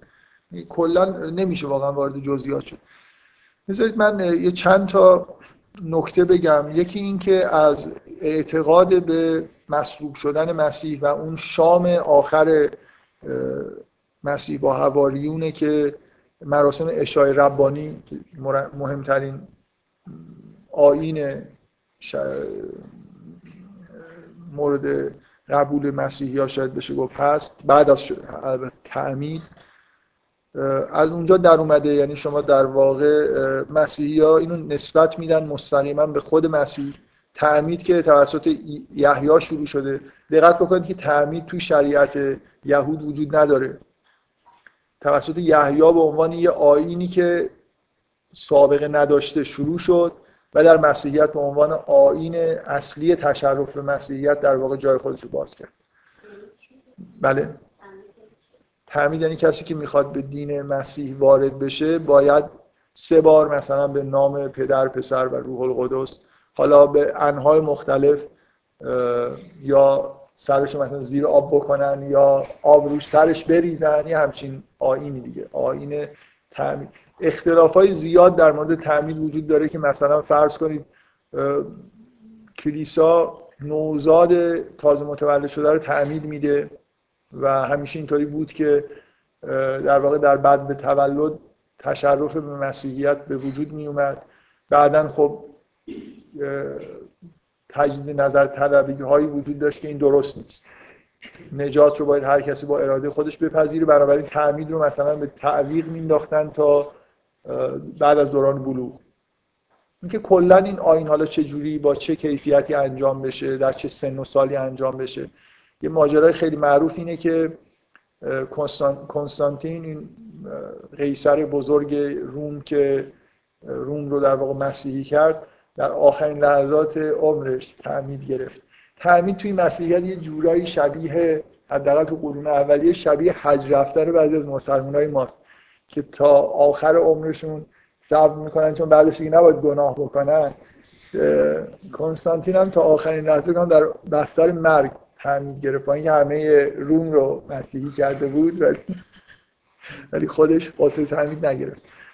به هر حال اینکه غسل تعمید اصولا اون آین تشرف مسیحیته و مثلا مسلمان ها تشرفشون اینجوریه که باید شهادتین رو بگم به این ترتیب مثلا وارد جهان به هر حال هر آینی آین تشرف داره در قوم یهود مهمترین آین ختنه بود برای تشرف. و تو مسیحیت معروف ترین یعنی آین اصلی آین تعمیده که به نوعی به اعتقاد مسیحی ها به ارتباط تمثیلی روح القدس و آب مربوط میشه. یعنی شما در واقع با تعمید گرفتن و غسل تعمید فیض روح القدس رو میپذیرید. به دلیل اینکه یه جوری به طور تمثیلی روح القدس با آب نه. نه خیر نه نه به هیچ وجه. منظورت اون منظورت مسح پادشاه هاست تدهینه. نه اصلا واقعا هیچ ارتباطی به تدهین نداره. این آین کاملا نوظهوره که با یحیی ظهور کرده. و هیچ چیز نداشته. به نظر نمیاد که قبلا در آین یهود مشابهی داشته باشه و تبدیل به آین اصلی مسیحیت شد. اشای ربانی هم از اون کلام مسیح در آخرین ساعات حضورش در جمع هواریون میاد که نان رو قسمت کرد گفت این بدن منه و شراب رو بهشون داد گفت این خون منه و بعد اینکه این تکرار این آین در واقع شرکت کردن در زندگی مسیح مسیحی ها هر هفته حداقل یه بار در این آین اشاره ربانی که شرکت می‌کنن با خوردن اون نان مقدس که همون بدن مسیحه و خوردن شراب مقدس که خون مسیحه به نوعی به اون اتحاد با مسیح می‌رسن. مسیح رو وارد جسم خودشون می‌کنن. این اعتقادیه که از کتاب مقدس در واقع برمیاد و به شدت ارتباط داره به اون نوع مسیح شناسی و نجات شناسی که به هر حال در مسیحیت وجود داره چی رو؟ در مورد چی؟ آه هم مقدار اطلاعاتی پیدا کردید بست جزئیات مثل احکام و شرع دیگه اینکه چجوری همتون این مراسم رو دیدید که کشیش میاد و یه چیزهای سفید رنگ کوچیکی رو روی زبان مردمی که اونجا حضور دارن. این که این نان مقدس. شراب مقدس هم چون خیلی میریخت و کثیف می‌شد دیگه کلیسا مدت هاست که واجب نمی‌دونه که شراب مقدس هم داده بشه. اما با نان مقدس اشاره ربانی رو انجام میدن. چرا میخندید؟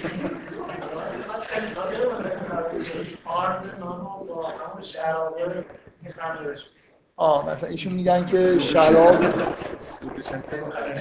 یه جور مراسم هیبریده که ولی سر اشای ربانی ماجرای معروفش اینه که تا مدت ها اعتقاد به این که اون نان و شراب در بدن کسی که تو اشای ربانی شرکت می‌کنه به معنای واقعی کلمه تبدیل به جسم و خون مسیح میشه. اعتقاد به این که این مراسم تمثیلی ارتباط واقعی با جسم مسیح به دست میاره کسی که مسیحیه. جزء اعتقاد اصول اعتقادات مسیحی بود و اگه کسی معتقد نبود به نوعی کافر حساب می‌شد. یعنی جزء چیزایی بود که هر مسیحی باید اعتقاد پیدا می‌کرد قبول می‌کرد که در مراسم اشای ربانی اون تبدیل به معنای واقعی کلمه در بدنش انجام میشه. مسیح انگار درش حلول می‌کنه. این یه جور نما... آین نمادینه برای اینکه اون اتفاق در درون شما بیفته. مسیحی که در درون شما هست به تجلی مثلا برسه. دقت می‌کنید؟ و مدام تکرار کردن. بی نهایت این آین برای مؤمنین مسیحی مهمه. خیلی بیشتر از اون که فکر بکنید. که در مراسم اشاع ربانی شرکت بکنن. من یاد یه صحنه از فیلم مصائب جاندار که درایر افتادم. که خیلی صحنه بی نهایت جالبیه و متاثر کننده که هر شکنجه‌ای که میدن از چیز خودش بر نمیگرده از اعتقاد خودش. حاضر نمیشه اعتراف نامه‌ای که کلیسا می‌خواد بهش تحمیل بکنه اعتراف امضا بکنه. و مدام با اینکه چون می‌دونید می‌خوام بکشنش درخواستش اینه که یه بار این اشاره ربانی براش انجام بشه. و اشاره ربانی رو حتما با کلیسا انجام الان من در مورد کلیسا یه خورده مختصر صحبت می‌کنم. حتما با کلیسا انجام بده. اینجوری نیست که نفر بتونه خودش مثلا این کار رو انجام بده. و توی اون فیلم اینجوریه که به طور به اصطلاح اونایی که می‌خوان مجبورش بکنن که به هر حال از اعتراف نامه امضا بکنه کشیش و همراه با اون بچه هایی که مثلا باید بیان تو این مراسم میارن و بهش میگن که ما مثلا پذیرفتیم که قبل از مرگت این انجام بشه. وقتی شروع دارن می‌کنن و به اصطلاح مراسم شروع شده میان اعترافنامه رو می‌ذارن میگن اگه امضا نکنی میگیم اینا برن. میگن امضا نمی‌کنن واقعا میرن. این عکس عملی که جان دارک تو فیلم نشون میده و اینکه قبول می‌کنه که اعترافنامه رو امضا بکنه. نهایتا. وقتی واقعا می‌بینی اینا دارن میرن به مراسم اشاره ربانی براش انجام نمیشه اعترافنامه رو امضا می‌کنه بعدا دوباره پشیمون میشه و پس می‌گیره اعتراف خودش رو.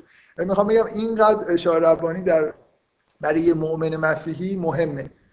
که هر شکنجه ای رو تاب میاره ولی اینکه بدون اشاره ربانی از این دنیا بره براش مثلا یه فاجعه که قابل تحمل نیست. اینقدر دوست دارن اونایی که ایمان دارن این مراسم. من اینا رو به طور و یه چیزی که باز حالا ممکنه بعضی اطلاع نداشته باشم من می‌خوام به بعضی از نکته های خاص توی اعتقادات و توی مراسم مسیحی اشاره بکنم. من, احساسم اینه خیلی از آدما مثلا مسلمونا به شدت اعتقاد مسیحی یا به زنده بودن مسیح و بازگشت مسیح انگار چیز نیستن. یعنی خیلی فکر می‌کنم اعتقاد به زندگی مسیح، زنده بودن مسیح و انتظار بازگشت مسیح ظهور مجدد مسیح. من می‌خوام بگم شاید از مسئله امام زمان در بین شیعیان هم شدیدتر یعنی چقدر مثلا شما بین شیعیان این مهمه که اعتقاد داشته باشن به امام زمان و اینکه ظهور می‌کنه و منتظر ظهور باشن و این حرفا. این ماجرات بین مسیحی ها از این هم یعنی اصلا تقریبا مثل اصل اول اعتقادشون میمونه. یعنی اعتقاد داشتن به مسیح با زنده بودنش و بازگشت مجدد مسیح کاملا چیز دیگه عجینه و اینکه مدام در بین مسیحی ها شما می‌بینید این آدم های ظهور می‌کنن تاریخی رو اعلام می‌کنن که تاریخ ظهور مجدد مسیحه و بعد یه پیروانی جمع میشن میرن کارهای انجام میدن بعد مسیح نمیاد بعد دوباره مثلا به تاخیر میفته تاریخ مسیحیت یه مهمترین ماجراهاش در واقع همین مسئله انتظار ظهور مجدد مسیح. من فکر می‌کنم تجربم به میگه که خیلی شدت این اعتقاد بین مسیحی ها رو نمی‌دونن و مهمه که به هر حال بدونید که مسیحیت با شدت خیلی زیادی در واقع در این انتظار بازگشت مسیح هست. جز اعتقادات قطعی مسیحی هست. یه نکته خیلی مهم مسئله لغو شریعت توی مسیحیت اینکه مسیحی ها دیگه تابع شریعت یهود نیستن. این ماجراییه دیگه. چون یعنی مسیحی ها باید توجیهی داشته باشن که این اتفاق چجوری افتاده.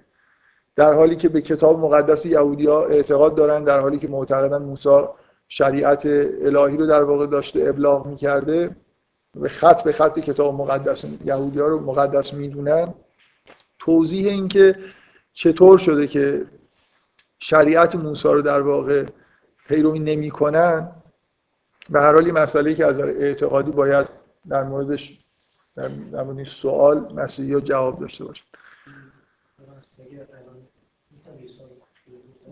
بپرسید. اینکه خود چیز هستش که من نیومدم که شریعت موسی رو کنم خود اینجوری هستش حالا خب.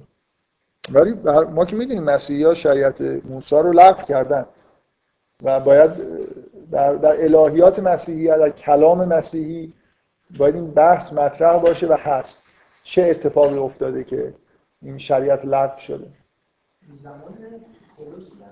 خب حالا شما دیگه دارید وارد بحث پولس کی هستن وارد جزئیات تاریخی و اینا که فعلا نشدیم که کی چی گفته. ما داریم به عنوان یه چیز کلی میگیم که مثل اینی که یه نفر بیاد در مورد اسلام سخنرانی بکنه بعد شما بیاد بگید که مثلا این این حرف اولین بار شهید سالی زد. خب معمولا وقتی یه نفر در مورد اعتقادات صحبت می‌کنه در مورد اعتقادات حقه داره صحبت می‌کنه. مهم نیست که کی اولین بار ثبت شده در تاریخ به اسمش. قبلا حتما یعنی مسیح حتما نشانه های لغو شریعت رو ظاهر کرده که مسیحی ها. پولس پولس قدیس کسیه که در واقع از طرف مسیح شریعت رو مثلا لغو کرد. من برای اینکه حالا وارد جزئیات شدید یه آیه از انجیل خوندید منم یه آیه از انجیل براتون بخونم که مسیح به وقتی که به انتهای زندگی خودش داره نزدیک میشه انتهای زندگی زمینیش و حواریون رو معمور می‌کنه که برن تبلیغ بکنن و پتروس رو مخصوصا به عنوان سنگ بنای کلیسا معمور تشکیل کلیسا می‌کنه. این عبارت بسیار بسیار بسیار معروف رو میگه که هر چیزی رو که شما حلال بکنید در آسمان ها حلال هر چیزی رو که حرام بکنید در آسمان حرام. بنابراین تفویض می‌کنه اختیار تشریع رو به حواریون. و این, سنگ، این حرف مسیح سنگ بنای تشکیل کلیساست کلیسای کاتولیک همین الان هم اعتقادشون اینه که می‌تونن بشینن مصوباتی داشته باشن و چیزایی رو لغو بکنن یا برای برای خاطر اینکه کلیسا با مسیح متحده همون مقداری که مسیح اختیار برای خودش قائل بود که مثلا فرض کنید خودش رو مالک روز شنبه می‌دونست. یه چند بار در انجیلی نقل میشه که حواریون مثلا مسیح ممنوعیت های روز شنبه رو میشکستن. روز شنبه هم دیگه باید بدونید دیگه. مهمترین آین یهودی این بود که روز شنبه نباید هیچ کاری بکنن در قرآن هم این اشاره شده که به دلیل اینکه یه کلکی زدن کلاه شرعی درست کردن که شنبه یه جوری ماهیا رو بگیرن مجازات شدن کلا این تحریم کار کردن در روز شنبه و اینکه چه چیزایی کار حساب میشه و چه چیزایی کار حساب نمیشه یکی از بزرگترین بخش های شریعت یهودی. چنان جزئیاتی داره که شگفت آوره واقعا. در زمان حضرت مسیح از مثلا مسیح با حواریون دارن در یه روزی در مزاره راه میرن حواریون غذا نخوردن گرسنه هستن و گندم ها رو می‌کنن و می‌خورن. و بزرگان یهود متشرعین به مسیح اعتراض می‌کنن که شما جلوی همراهات رو که دارن قداسات مثلا روز شنبه رو میشکنن حرمت شنبه رو میشکنن نمی‌گیرید. یا جای دیگه ای مسیح کسی رو که بهش مراجعه کرده و شفا می‌خواد و در روز شنبه شفا میده. و باز مورد اعتراض قرار می‌گیره که در روز شنبه کار انجام داده. باید اینو به تأخیر مینداخت تا روز شنبه تموم بشه. مسیح با سراحت میگه که مالک روز شنبه منم. مثلا شنبه شنبه چیه؟ من, من تعیین می‌کنم که مثلا شنبه چیه اصلا چی مسیح در, در حدیه که واضح ترین آین های شریعت یهود رو می‌تونه لغو بکنه می‌تونه شکلش رو عوض بکنه برای اینکه مالک همه چیز و من چون از انجیل نقل کردید دارم جوابتون میدم که اون آیه‌ای که میگید در انجیل هست ولی در این حال مسیح قدرت خودش رو قدرت در واقع متولی بودن شریعت رو به حواریون منتقل کرده و بنابراین اگر پولس رسول به عنوان یکی از بزرگترین پیروان بزرگترین تابعین مسیح در واقع شریعت رو رسما لغو کرده باشه از حق قانونی خودش استفاده کرده و قطعا از نظر مسیحا تحت الهام روح القدس این کارو کرده. کما اینکه مسیحا به حال این ظهور آین جدید ظهور دین جدید و لغو شریعت رو به آخرین روزهای زندگی مسیح نسبت میدن یعنی وقتی مسیح به حواریون در انجیل میگه که برید و غیر همه مردم رو دعوت بکنید و بشارت بدید. یعنی دین از انحصار قوم یهود خارج میشه. و میگه که برید اینا رو تعمید بدید. یعنی کار جدیدی اصلا دین انگار جدیدی داره شروع میشه. و اینا رو به نام پدر این عین عبارت انجیله که برید و مردم رو به نام پدر پسر و روح القدس تعمید بدید. و باز نشانه های خیلی مهم دیگه از اینکه در از وقتی که حواریون در واقع انتخاب میشن یه جوری شروع آین شروع دین جدیدی رو در واقع ما می‌بینیم. این انتخاب دوازده حواریه که جانشین دوازده سبت بنی اسرائیل داره میشه. اینکه این اصلا این اصطلاح عهد جدید عهد عتیق اون عهدیه که خداوند با قوم یهود پای کوه تور منعقد کرد. و بعد از زمان موسی و دین به اصطلاح یهود شروع شد. ما بعد از مسیح وارد عهد جدید میشیم. عهد جدید پیمان جدیدی از مردم گرفته شد. پیمانی که دیگه اون پیمان قدیمی نیست. پیمان از قدیمی عهد عتیق در سرش رعایت شریعته. شما از شریعت من پیروی بکنید تا من مثلا به شما سرزمین موعود رو بدم و خدای شما باشم و شما قوم خاص من باشید. این محتوای کلی عهد عتیق عهد جدید عهدیه که دیگه با یه قوم خاص بسته نمیشه. عهد جدیدیه که خداوند داره میبنده با انسان ها نکته اصلیش ایمان به مسیح. توش در واقع اجرای شریعت نیست. و اینا چیزهایی که پولس با سراحت توی نامه های خودش در واقع ابراز می‌کنه. و این دوازده حواری و شروع کلیسا مثل شروع قوم جدید خداوند.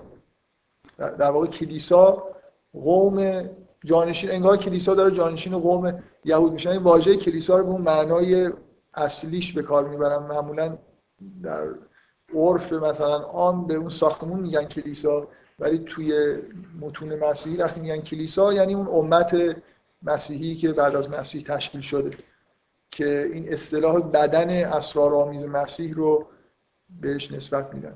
که انگار مسیح رأس این کلیساست و تمام اجزای این کلیسا بدنش رو تشکیل میدن.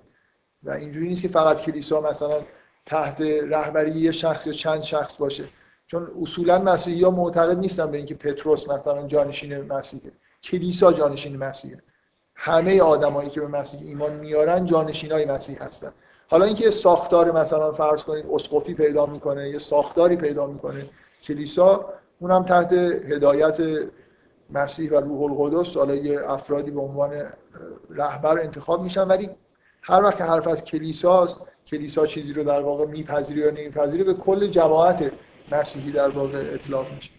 به هر حال انتخاب دوازده حواری به نشانه تشکیل قوم جدید خداونده که دیگه به مثلا فرض کنین افراد نمی‌دونم فرزندان ابراهیم و یه فرزندان اسرائیل و اینا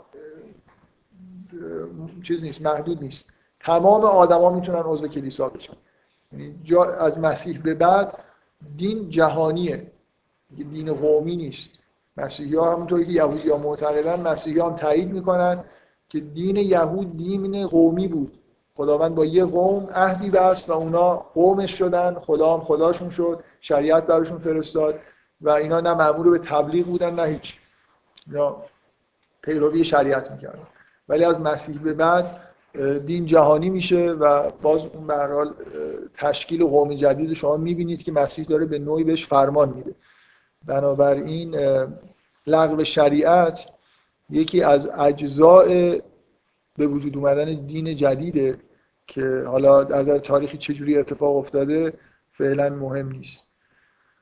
و اینکه در الهیات مسیحی در مورد این ماجرا که چطور میشه یعنی سوال حالا اینه. فرض کنید که واقعا قبول بکنیم که در مسیحیت شریعت لغو شده و این خواست مسیح بوده که این اتفاق بیفته و اختیاراتی که در واقع داده به طور مشروع ازش استفاده شده و شریعت لغو شده. نکته اساسی اینه که یه مسیحی باید به نوعی توجیه بکنه که چطوره که در یه دورانی خداوند برای دین خودش شریعت در نظر گرفته و شرط یهودی بودن پیروی از شریعت و چطور میشه که بعد از یه دورانی شریعت لغو میشه؟ می‌دونید؟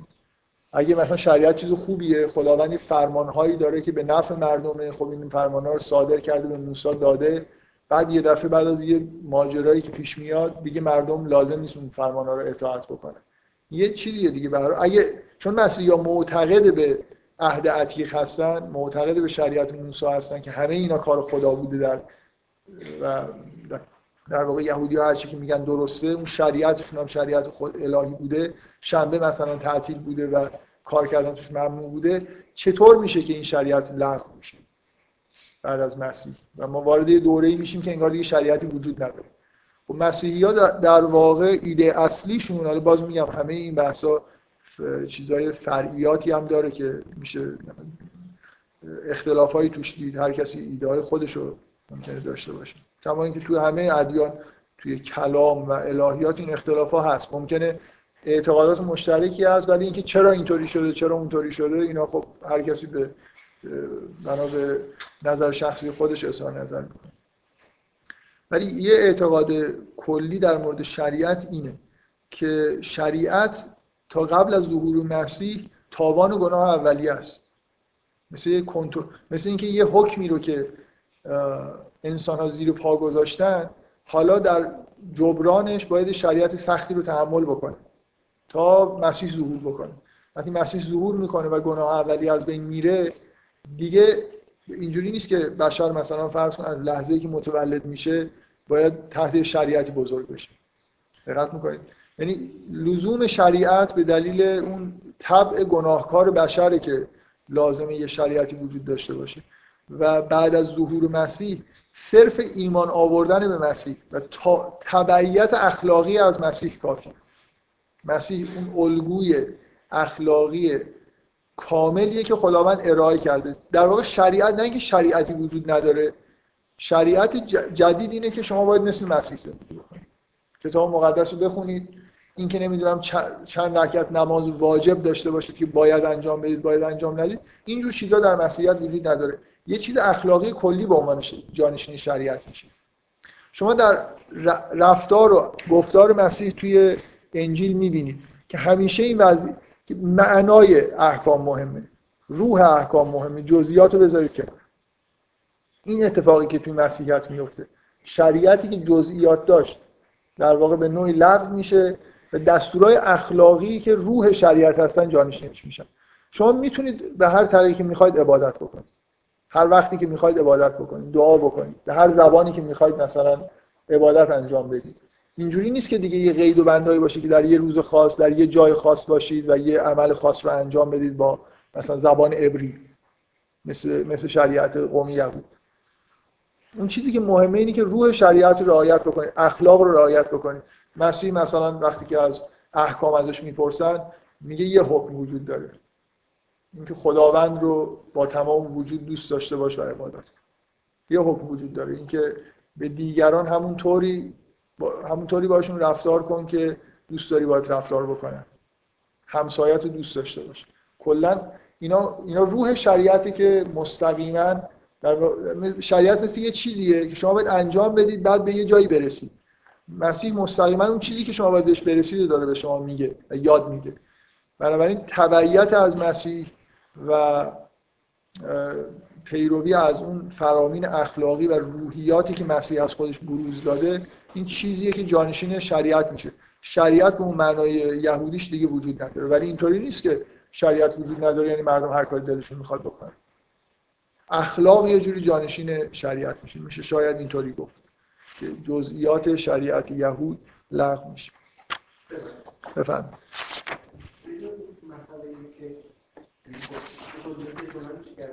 ولی از این طرف شریعت مثلا که شریعت خب. جواب میدن به این توجیه اول توجیه خودشون می‌کنن برای این مسئله کار می‌کنه اینکه استدلال این مشکل اینها من در مورد همه این بحثایی که دارم می‌کنم بعدا با یه نگاه یه انتقادی صحبت می‌کنم دیگه. یعنی ببینیم اگه اشکالی داشته اشکالش کجاست. ولی الان صرفا دارم میگم که اصولا مهمه که بدونید که شریعت موسی با وجود اینکه مورد پذیرش مسیحی است که این شریعت الهی بوده در مسیحیت دیگه به عنوان شریعت رسمیت نداره و به اضافه اینکه چیزی جانشینش شده که دیگه به نظر میاد جنس شریعت نیست. نمیشه گفت شریعت جدیدی توسط عیسی رواج پیدا کرده یا مسیحیت پذیرفته. روح شریعت رو پذیرفتن. احکام اخلاقی رو در واقع پذیرفتن. چیزی که جنبه به نظر میاد برای یهودی ها جنبه ثانوی پیدا کرده. من می‌خوام یکی دو تا نکته فقط بگم و بحث رو تموم بکنم. یکی در مورد تسلیسه و یکی هم اعتقادات مسیحی در مورد کلیسا و به زبان مسلمان اگه بخوایم بگیم ولایت کلیسا. که تسلیس بیش از اندازه معمولا مورد توجه مخصوصا برای مسلمان ها که حساسیت های ویژه در مورد توحید و این چیزا دارن. بنابراین مثلا معمولا وقتی که حرف از مسیحیت میشه مسلمان ها فکر می‌کنن خب اعتقاد اصلی مسیحی ها تسلیسه من از اینجا دیگه ای شروع کردم. من فکر می‌کنم اونا توی اعتقادات مسیحی ها مرکزی ترن و تسلیس یه جوری اعتقاد فرعی تریه معروفه که الهیدان و فیلسوف بزرگ مسیحی شلایر ماخر که متأخرم هست قرن 19 تو کتاب بسیار معروف الهیات خودش آخرین بحثش تسلیسه یعنی همه چیز رو میگه در صفحات آخر به تسلیس اشاره می‌کنه. اینکه من می‌خوام بگم یعنی یه مقدار اینکه تسلیس واقعا در مرکز مسیحیت قرار گرفته یا در حاشیه قرار گرفته این کلا جای بحث کردن داره. از یه جهت چون مورد اختلاف بوده در طول تاریخ که اعتقاد درست چیه و تسلیس معناش چیه حرف زیاد در موردش گفته شده. معنیش این نیست که شما چیزی که در مورد زیاد حرف می‌زنید اختلاف حرف جای زیاد گفته میشه که اختلافی به وجود اومده. مثلا فرض کنید این مثل اینه که یه نفر بیاد شیعه رو مطالعه بکنه و بگه اعتقاد مرکزی شیعیان قبل از توحید و نبوت و معاد مسئله جانشینی از علی به جای پیغمبر. برای اینکه کتاباشون سر تا تن بیشتر در مورد این دارن صحبت می‌کنن تا در مورد مثلا چیزایی دیگه. یه چیزی که مورد اختلافه خب در موردش بحث میشه دیگه. ممکنه حجم بحثا زیاد بشه ولی این لزوما معنیش این نیست که شیعیان در درجه اول اصل دینشون اینه که مثلا حضرت علی جانشین پیغمبر متوجه هستی چی میگم؟ من فکر نمی کنم مسیحیان اینجوری نگاه کنن که اعتقاد اصلیشون تسلیسه. ولی اینجوری هم نیست که بیایم بگیم که مثلا تسلیس جزء اعتقادات مسیحیان نیست. ولی من, من می‌خوام سعی کنم حالا بگم که تسلیس حدودا چیه بدون که وارد خیلی جزئیات بشم.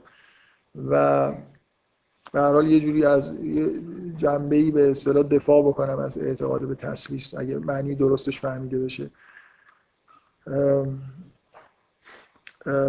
بذارید اول از اینجا شروع بکنیم که بدون هیچ شک و شبهه‌ای همه مسیحی ها خودشون موحد می‌دونن یعنی خدایی هست جهان رو خلق کرده و ما باید خدا رو بپرستیم. اینکه مثلا سه تا خدا وجود داره مطلقا هیچ مسیحی اعتقاد نداره که سه تا خدا وجود داره. مثلا پدر هست پسر هست و روح القدس و اینا سه تا چیز هستن. همزمان با هم دیگه مثلا دنیا رو دارن اداره می‌کنن. اصلا کلا اینکه مسیحیت اعتقاد مرکزیش تا پرستیه و هیچ حرفی تو اینکه یه خدای آفریننده ای وجود داره که جهان رو خلق کرده و همه چیز رو اداره می‌کنه مطلقا چیزی به غیر از این در مسیحیت شما پیدا نمی‌کنید در هیچ فرقه ای فکر می‌کنن واقعا فرقه مگه عجیب غریبی باشن که یه جوری مثلا حالت های تازه فرقه های غیر موحدی که در توحیدشون شک هست فرقه هایی هستن که یه جوری اعتقادات سنوی دارن. یعنی شیطان رو در مقابل خدا می‌ذارن. یا مثلا عالم ماده رو مثلا معروفه که فرقه هایی که بهشون به اصطلاح میگن فرقه های گنوسی اینا یه جوری معتقدن که جهان جسمانی رو خدا خلق نکرده چون این اصولا ماهیت شره. این رو یه موجود ثانوی خلق کرده. مثل عمل شیطانی میمونه اصلا اینکه همچین عالمی به وجود اومده. حالا فرض واقعا یه فرقایی یا یه بودن یه همچین اعتقادی داشتن. این نوع شرکشون از نوع اعتقاد به تسلیس و سه خدا نیست. همون نوع شرک مثلا قدیمیه که توی اعتقادات زرتشتی شما به نوعی شاید می‌بینید و خیلی از اعتقادات سنوی دیگه ای که قبل از ظهور مسیحیت هم وجود داشت. بنابراین اصلا این که کلا جای بحث نیست که مسیحی یا اگر ازشون بپرسید که چند تا خدا وجود داره بهتون میگن. یه دونه خدا وجود داره و اصلا تسلیس به معنای سه خدا وجود سه خدا نیست. این یه نکته. فقط مهم اینه که بفهمیم که حدودا چی میگن. نکته دوم بذارید. نکته دوم اینه که مسیحی ها معتقد نیستن که میشه ماهیت تسلیس رو به طور کامل فهمید. دقت می‌کنید؟ یعنی اصولا مسیحی ها اعتقاد به اینکه مسیحیت یه چی... تسلیس یه چیزیه که الان میشه در موردش یه توجیه های معقول عقلی ارائه کرد و بشر این رو به طور کامل درک بکنه معتقد به هم چیزی نیستن. فقط باید حالا جواب این سوال داد که اگر یه چیزی هست که قابل درک نیست پس این از کجا این اعتقاد میاد؟ بذارید من بگم که این اعتقاد از کجا میاد. اعتقاد از اینجا میاد که همه ادیان ابراهیمی اعتقاد به خداوند سبحان دارن به خداوند منزهی که دور از لیس کمثله شی که شبیه چیزی نیست موجود مجردی که هیچ کدوم از مخلوقات شبیهش نیستن و الی آخر. در این حالی که این اعتقاد رو دارن اعتقاد به یه نوع تشخص در ارتباط با خدا دارن. میشه با خدا درد دل که خداوند کلام داره مثل انسان ها حرف می‌زنه. شما در قرآن مثلا می‌بینید که حرف از این هست که خب خداوند سخن میگه من می‌تونم با خداوند سخن بگم و خداوند سمیه. حرفای منو میشنوه.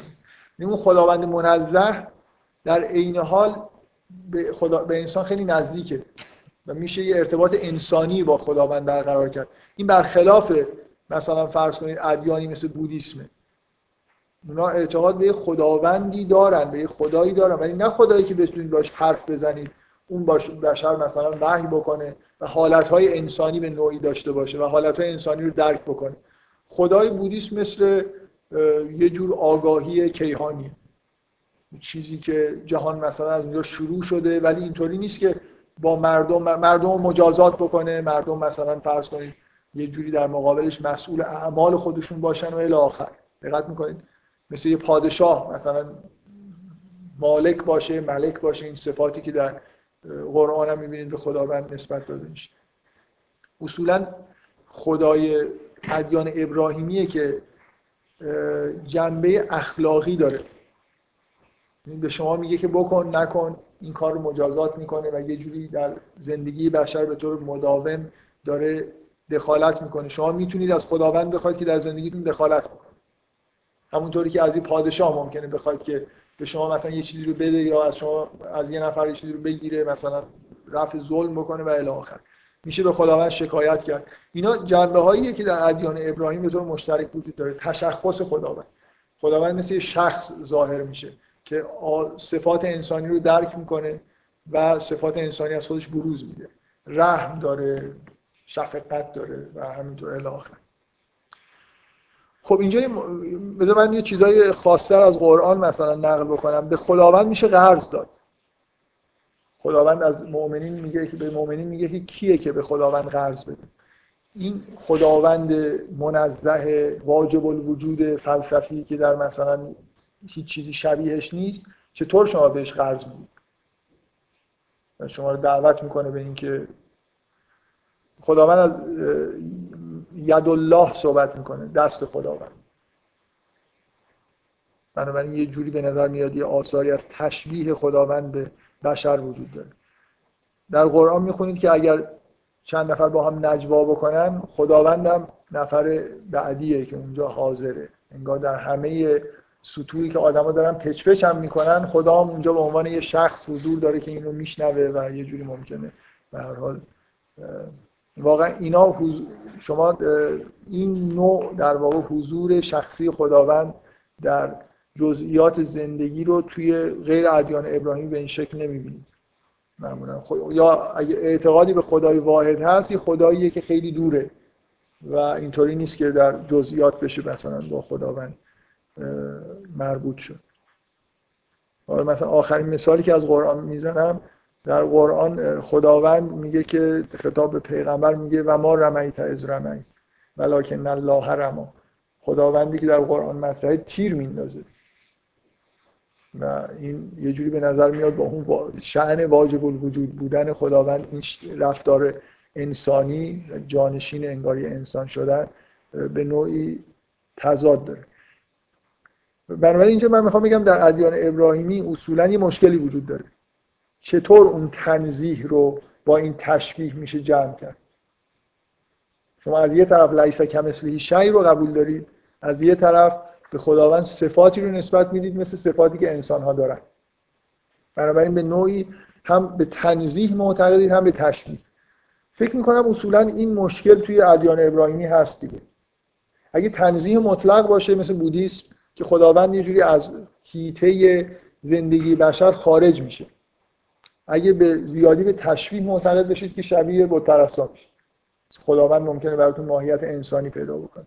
اینکه چطور میشه تنزیه و تشبیه و با جمع کرد؟ تسلیس مسیحی جواب اینه. چرا؟ چطوره که خداوند صفات بشری هم میشه بهش نسبت داد؟ برای خاطر اینکه خداوند روح خودش رو که با خودش متحد بوده به صورت بشر اولا بشر موجود خاصیه. خیلی مهمه که اینو بشر اون موجودیه که خداوند به صورت خودش آفریده. خداوند نمی‌تونه به صورت هر موجودی ظاهر بشه. ولی بشر انگار ظرفیت صورت بشری ظرفیت اینو داره که خداوند به این شکل ظاهر بشه. بنابراین مسیح در واقع اون عنصر سوم تسلیس اون چیزیه اون عاملیه که باعث تشبیه میشه و خدا رو به انسان نزدیک می‌کنه. دیگه بعد از ظهور مسیح مسیح در ازل وجود داره. مسیح اینجوری مسیح در یه تاریخ خاصی ظاهر میشه. ولی در ازل وجود داره و از طریق مسیحه که خداوند در با انسان ها ارتباط داره. صورت انسانی خداوند که شما می‌تونید مثلا به خدا نسبت بدید که تیر میندازه یا حالا هر کاری می‌کنه که به نظر میاد صفات بشریه اون جنبه تشبیه خداوند از این میاد که خداوند در واقع از ازل مسیح رو هم همراه خودش داره به عنوان مولود. حالا این مسئله همزاد بودن مسیح با خداوند اینا اون مسائل ظریفی که توی تسلیس هست و من نمی‌خوام الان واردش بشم. ولی می‌خوام بگم که اعتقاد به تسلیس اعتقاد در جواب به یه پرسشیه که معمولا وقتی از مسلمان ها بپرسید مسلمان ها میگن این چیزیه که ما نه شدیم که در موردش فکر بکنیم. چطور مثلا ذات خداوند چیه و چطور مثلا تنظیح و تشبیه با هم دیگه جمع میشه. و فرق یعنی ببینید مثل این که مسلمان ها معتقدن که این یه سوالیه که اصلا جوابش برای بشر قابل فهم نیست. مسیحی ها معتقدن که جواب این یه چیزیه به عنوان تسلیس که برای بشر قابل فهم نیست. ولی یه گام مثل این که به هر حال نزدیکترن به اینکه چجوری یه همچین چیزی امکان داره. یه جواب اجمالی به این سوال میدن مسیحی ولی میگن که دیگه بیشتر از این جلو ند اینکه شما نمی‌تونید مثلا درک بکنید که چطور مسیح با خداوند همزاده چطور خداوند به سه شکل مثلا ظاهر میشه در حالی که یکیه. دقت می‌کنید برای اینجا مشکلی وجود داره. اینجوری نیست که در سایر ادیان ابراهیم مشکل وجود نداشته باشه. مشکل اینه که به هر حال تشبیه چجوری همراه با تنزیه اتفاق میفته در اعتقادات این ادیان. مسیحی از لحاظ نس مثلا فرض کنید معتقدن که در عهد عتیق یه مثال خیلی ساده اینه که شما توی سفر پیدایش یعنی اولین فصل عهد عتیق وقتی می‌خونید هم از خدا یعنی اون آفرینشی که در جریانه هم به کلام خدا نسبت داده میشه هم به خود خدا نسبت داده میشه حالا تحت عنوان حکمت خدا. و هم به روح خدا نسبت داده میشه. درست؟ یعنی یعنی یه جوری مسیحی ها معتقدن در سفر پیدایش آثار تسلیس وجود داره. کلام خدا در واقع از نظر مسیحی ها کلمه الهی مسیح روح خدا روح القدس و اون حکمت خدا خود خدایی که اونا بهش میگن خدای پدر. بنابراین این چندگانه بودن دخالت توی خلقت رو یه جوری به نفس تورات هم میشه مثلا پیگیری کردن نشون داد که اونجا هم به نوعی این چیزها هست و کلام خدا یا روح خدا جدای از خدا به عنوان موجودات دیگه مطرح نیستن. من یه برای کسایی که به فرهنگ اسلامی علاقه دارن بذار یه چیزی نقل بکنم از ابن عربی. اولین امری که در باب نظریه آفرینش ابن عربی توجه ما را جلب می‌کنه نقشی است که مفهوم سگانگی ایفا می‌کنه در ابن عربی. این امری است که این نظریه رو از نظریه تجلی متمایز میداره من بذارید از خود این برای که شرح ابن عربیه من از عین کلام ابن عربی براتون این چیزی نقل بکنم. میگه بدان خدای تو را توفیق دهد.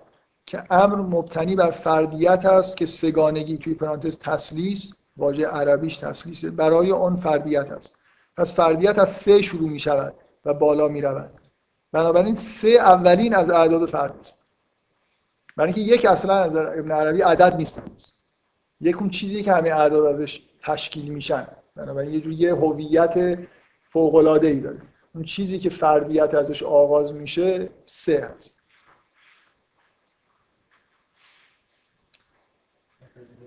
من می‌تونم این متن رو ادامه بدم شرح خودش رو یا مثلا فرض کن عبارت هایی که ابن عربی گفته ولی فکر می‌کنم بهتره که خودتون به این به اصطلاح متن ابن عربی یا به خود این کتاب این یه بخشی از اون کتاب ایزوتسو که آوردم اون کتاب صحافیش اینجوریه. من عمدن اینا رو پاره نکردم. کتاب همینجور هر برگشی که ورق زدم در و اون موقع خیلی ناراحت بودم. بعدا فهمیدم این کاربرد خوبی داره. دیدن این کتاب رو همراه خودتون بیارید می‌تونید این برگه رو پیدا بکنید و همراه خودتون بیارید. برای توی من حالا بعدا یه اشاره خود مفصلتر به این موضوع می‌کنم که توی عرفان ما یه نوع اعتقاد به سگانگی وجود داره که حالا یه خورده فکر می‌کنم طول می‌کشه. اگه من بخوام دقیقا بگم که منظور ابن عربی چیه. ولی شباهت این اعتقاد به تسلیس به هر حال یه جوری جالبه. اینکه شما وقتی به خلقت فکر عمیقا فکر می‌کنید مثل اینکه لازم میشه که اون خدای احدی که هست از طریق دو تا چیز دیگه ای که همراهش هست توی خلقت دخالت بکنه. حالا من بعدا واقعا این نظریه آفرینش ابن عربی رو یه خود بیشتر توضیح میدم. الان فکر می‌کنم زیاد همین که مرجعش بهتون معرفی کردم کافی. چون مهم هم نیست. حالا یه نفر می‌تونه بگه ابن عربی هم مثلا مشرک بوده. بنابراین خیلی لازم نیست که در مورد جزئیاتش بحث بکنیم خب باز من حالا نمی‌خوام به شباهت بذار این شباهت هایی که این اعتقاد به تسلیس به بعضی از اعتقادات اسلامی داره بذاریم کنار. من فقط می‌خوام کل بحث های رو ختم بکنم به اعتقادات خاص مسیحی ها در مورد کلیسا. اینم اونم اینه که کلیسا جانشین مسیح اصطلاح معروف بدن اسرارآمیز مسیحه و یه جوری مسیح هست مسیح که زنده است از طریق کلیسا عمل می‌کنه در این جهان. و بنابراین مصوبات کلیسا خالی از اشتباهه و کلیسا یه جور معصومیت داره. حالا طبیعیه که خب پروتستان ها بعد از اینکه پروتست کردن یه مقدار از کلیسا به معنایی که اون کلیسای رسمی دور شدن ولی هنوز پروتستان ها اعتقاد به کلیسا به عنوان جماعت مسیحی و اینکه مسیح از فیض خودش رو به این جماعت میرسونه و این جماعت به یه معنایی اگه اون جنبه به اصطلاح نهادینه شدنش رو بذاریم کنار این جماعت یه جور معصومیتی رو در واقع از مسیحیت از مسیح عکس می‌کنه رو بهش معتقده. و من فکر می‌کنم این خیلی توی اعتقادات مسیحی نکته مهمیه برای خاطر اینکه بعضی از استنادهایی که مسیحی از تاریخی دارن که متونی رو مقدس می‌دونن یا احکامی رو مقدس می‌دونن به دلیل اعتقاد به معصومیت کلیساست. تقریبا همه فرقای مسیحی لاقل به معصومیت آبای کلیسا معتقدن. یعنی در لحظه های نزدیک به غیبت مسیح توی قرنهای اول و دوم معتقدن که کلیسا تحت هدایت روح القدس بوده و مثلا فرض کنید قداست عهد عتیق نتیجه اعتقاد به کلیسا آبای کلیساست. یعنی ما, ما چرا معتقدیم که مثلا فرض کنید عهد عتیق چیزیه که الهام روح القدس بود و این حرفا؟ برای خاطر اینکه این مورد تایید کلیسای قرنهای اولیه قرار گرفته. بنابراین اگه, اگه شما کلا اعتقاد به کلیسا رو بردارید از مسیحیت حالا به هر شکلی. حالا لاقل کلیسای قرنهای اولیه رو بهش به قداستش معتقد نباشید کلا ارتباط مسیحیت با تاریخ خودش به نوعی قطع میشه.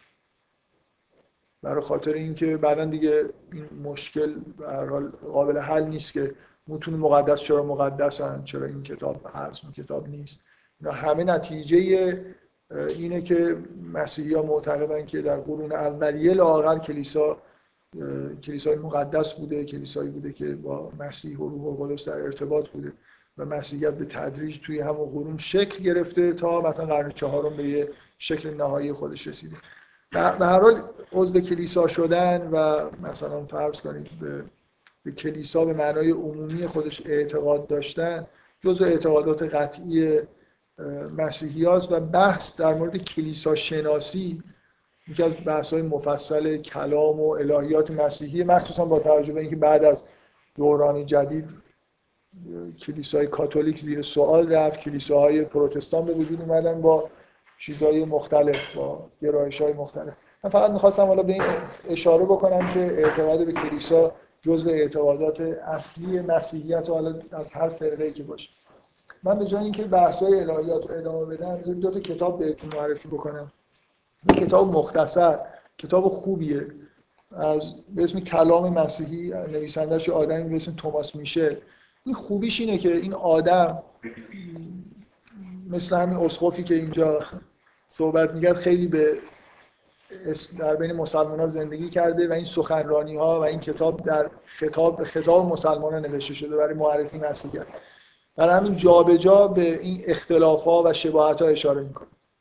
چیزهایی از مسلمان ها نقل می‌کنه. و خب خیلی چیزا ممکنه توی این کتاب باشه. و من این چیزای یه مدار الهیات و قدیستر یه چیزایشو گفتم. جنبه عقلیشو. اینجا اونطوری نیستیم بیشتر در واقع یه مختصری از اصول اعتقادات مسیحی و حتی تاریخ مسیحیت. همه چیز هست. کتاب مختصر و مفیدیه. برای آشنایی با مسیحیت و توی بحث‌های آینده هم به درد می‌خوره. اینکه توی بازار باشه یا نباشه من حقیقتش نمی‌دونم. فقط فکر می‌کنم خیلی نباید کمیاب باشه.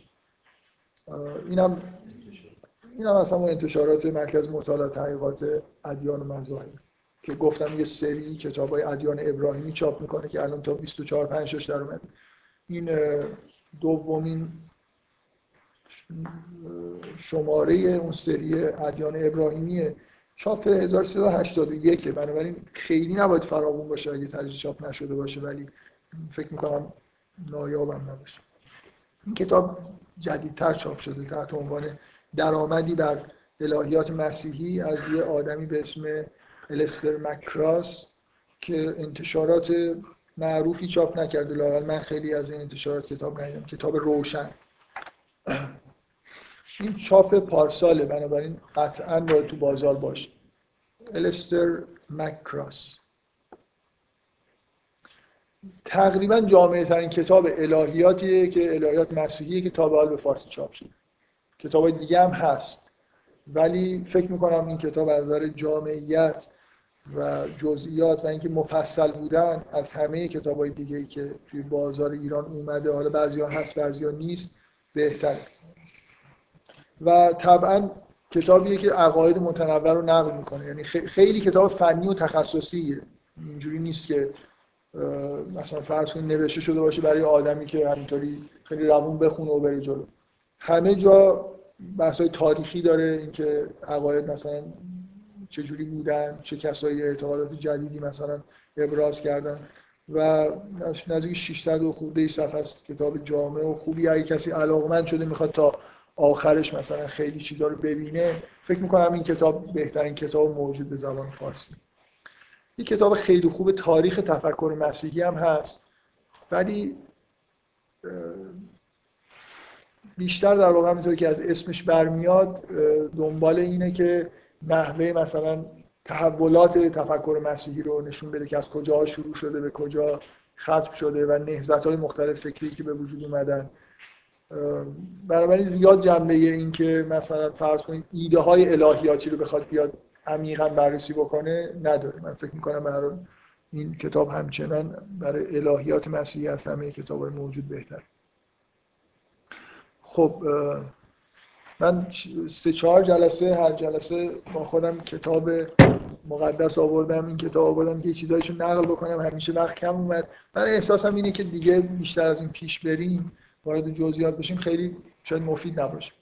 اون حس کلی که من احساس می‌کنم یه نفر باید داشته باشه که مسیحیا دنیا رو چجوری می‌بینن دین خودشون رو چجوری می‌بینن چه function ی برای اعتقادات دینی خودشون قائلن اینا اعتقادات اصلیه اینا رو دیدیم. خیلی من دوست داشتم هنوزم ممکنه در ادامه بحث این کارو بکنم که یه خورده به جزئیات مثلا شریعت موجود مسیح مثلا همین چیزی که ایشون دوست داره بدونه که جزئیات اشاره ربانی چیه. یا کلا این جزئیات مثلا اعتقادات تاریخی شریعتشون اینا به نظرم جالبه. یعنی کنجکاوی برانگیز است یه نفر واردش بشه. فکر می‌کنم جابجا توی بحثایی که داریم می‌کنیم وارد یه سری جزئیات اینجوری میشم ولی یه جوری بی پایانه دیگه. خلاص من یه جایی بگه که یه به یه جایی رسوندم. مثلا کلیاتش این بوده بذارم کنار. حالا دقیقا از این به بعد اون چیزایی که خیلی گفته نشده تو این اولا این حرفایی که زده شده بعضیاش ممکنه یه مشکلات توش باشه که باید در موردش بحث بکنیم. بعضی از استدلالایی که از قرآن آورده شده ممکنه مشکل داشته باشه و باید از این بعد یه خورده وارد این بشیم که چقدر این حرفا حالا مشکل داشتن یا نداشتن و اینکه اون حرفایی که زده نشده اونا رو هم می‌خوره در موردش صحبت بکنیم. مسائل تاریخی و نام هست که خیلی سوالایی که شما می‌کردید من می‌گفتم حالا وقتش نیست ولی خلاص یه روز وقتش می‌رسه که یه خورده ببینیم از نظر تاریخی این روند شکلی عقاید مسیحیت مثلا چجوری بوده و چه دلالت های تاریخی وجود داره که بعضی از این عقاید عقاید ابتدایی مثلا دین مسیح نیست و بعدا به دلایلی به وجود اومده. و هر حال اینا رو دیگه حالا از جلسه آینده من شروع می‌کنم در موردش بحث کردن.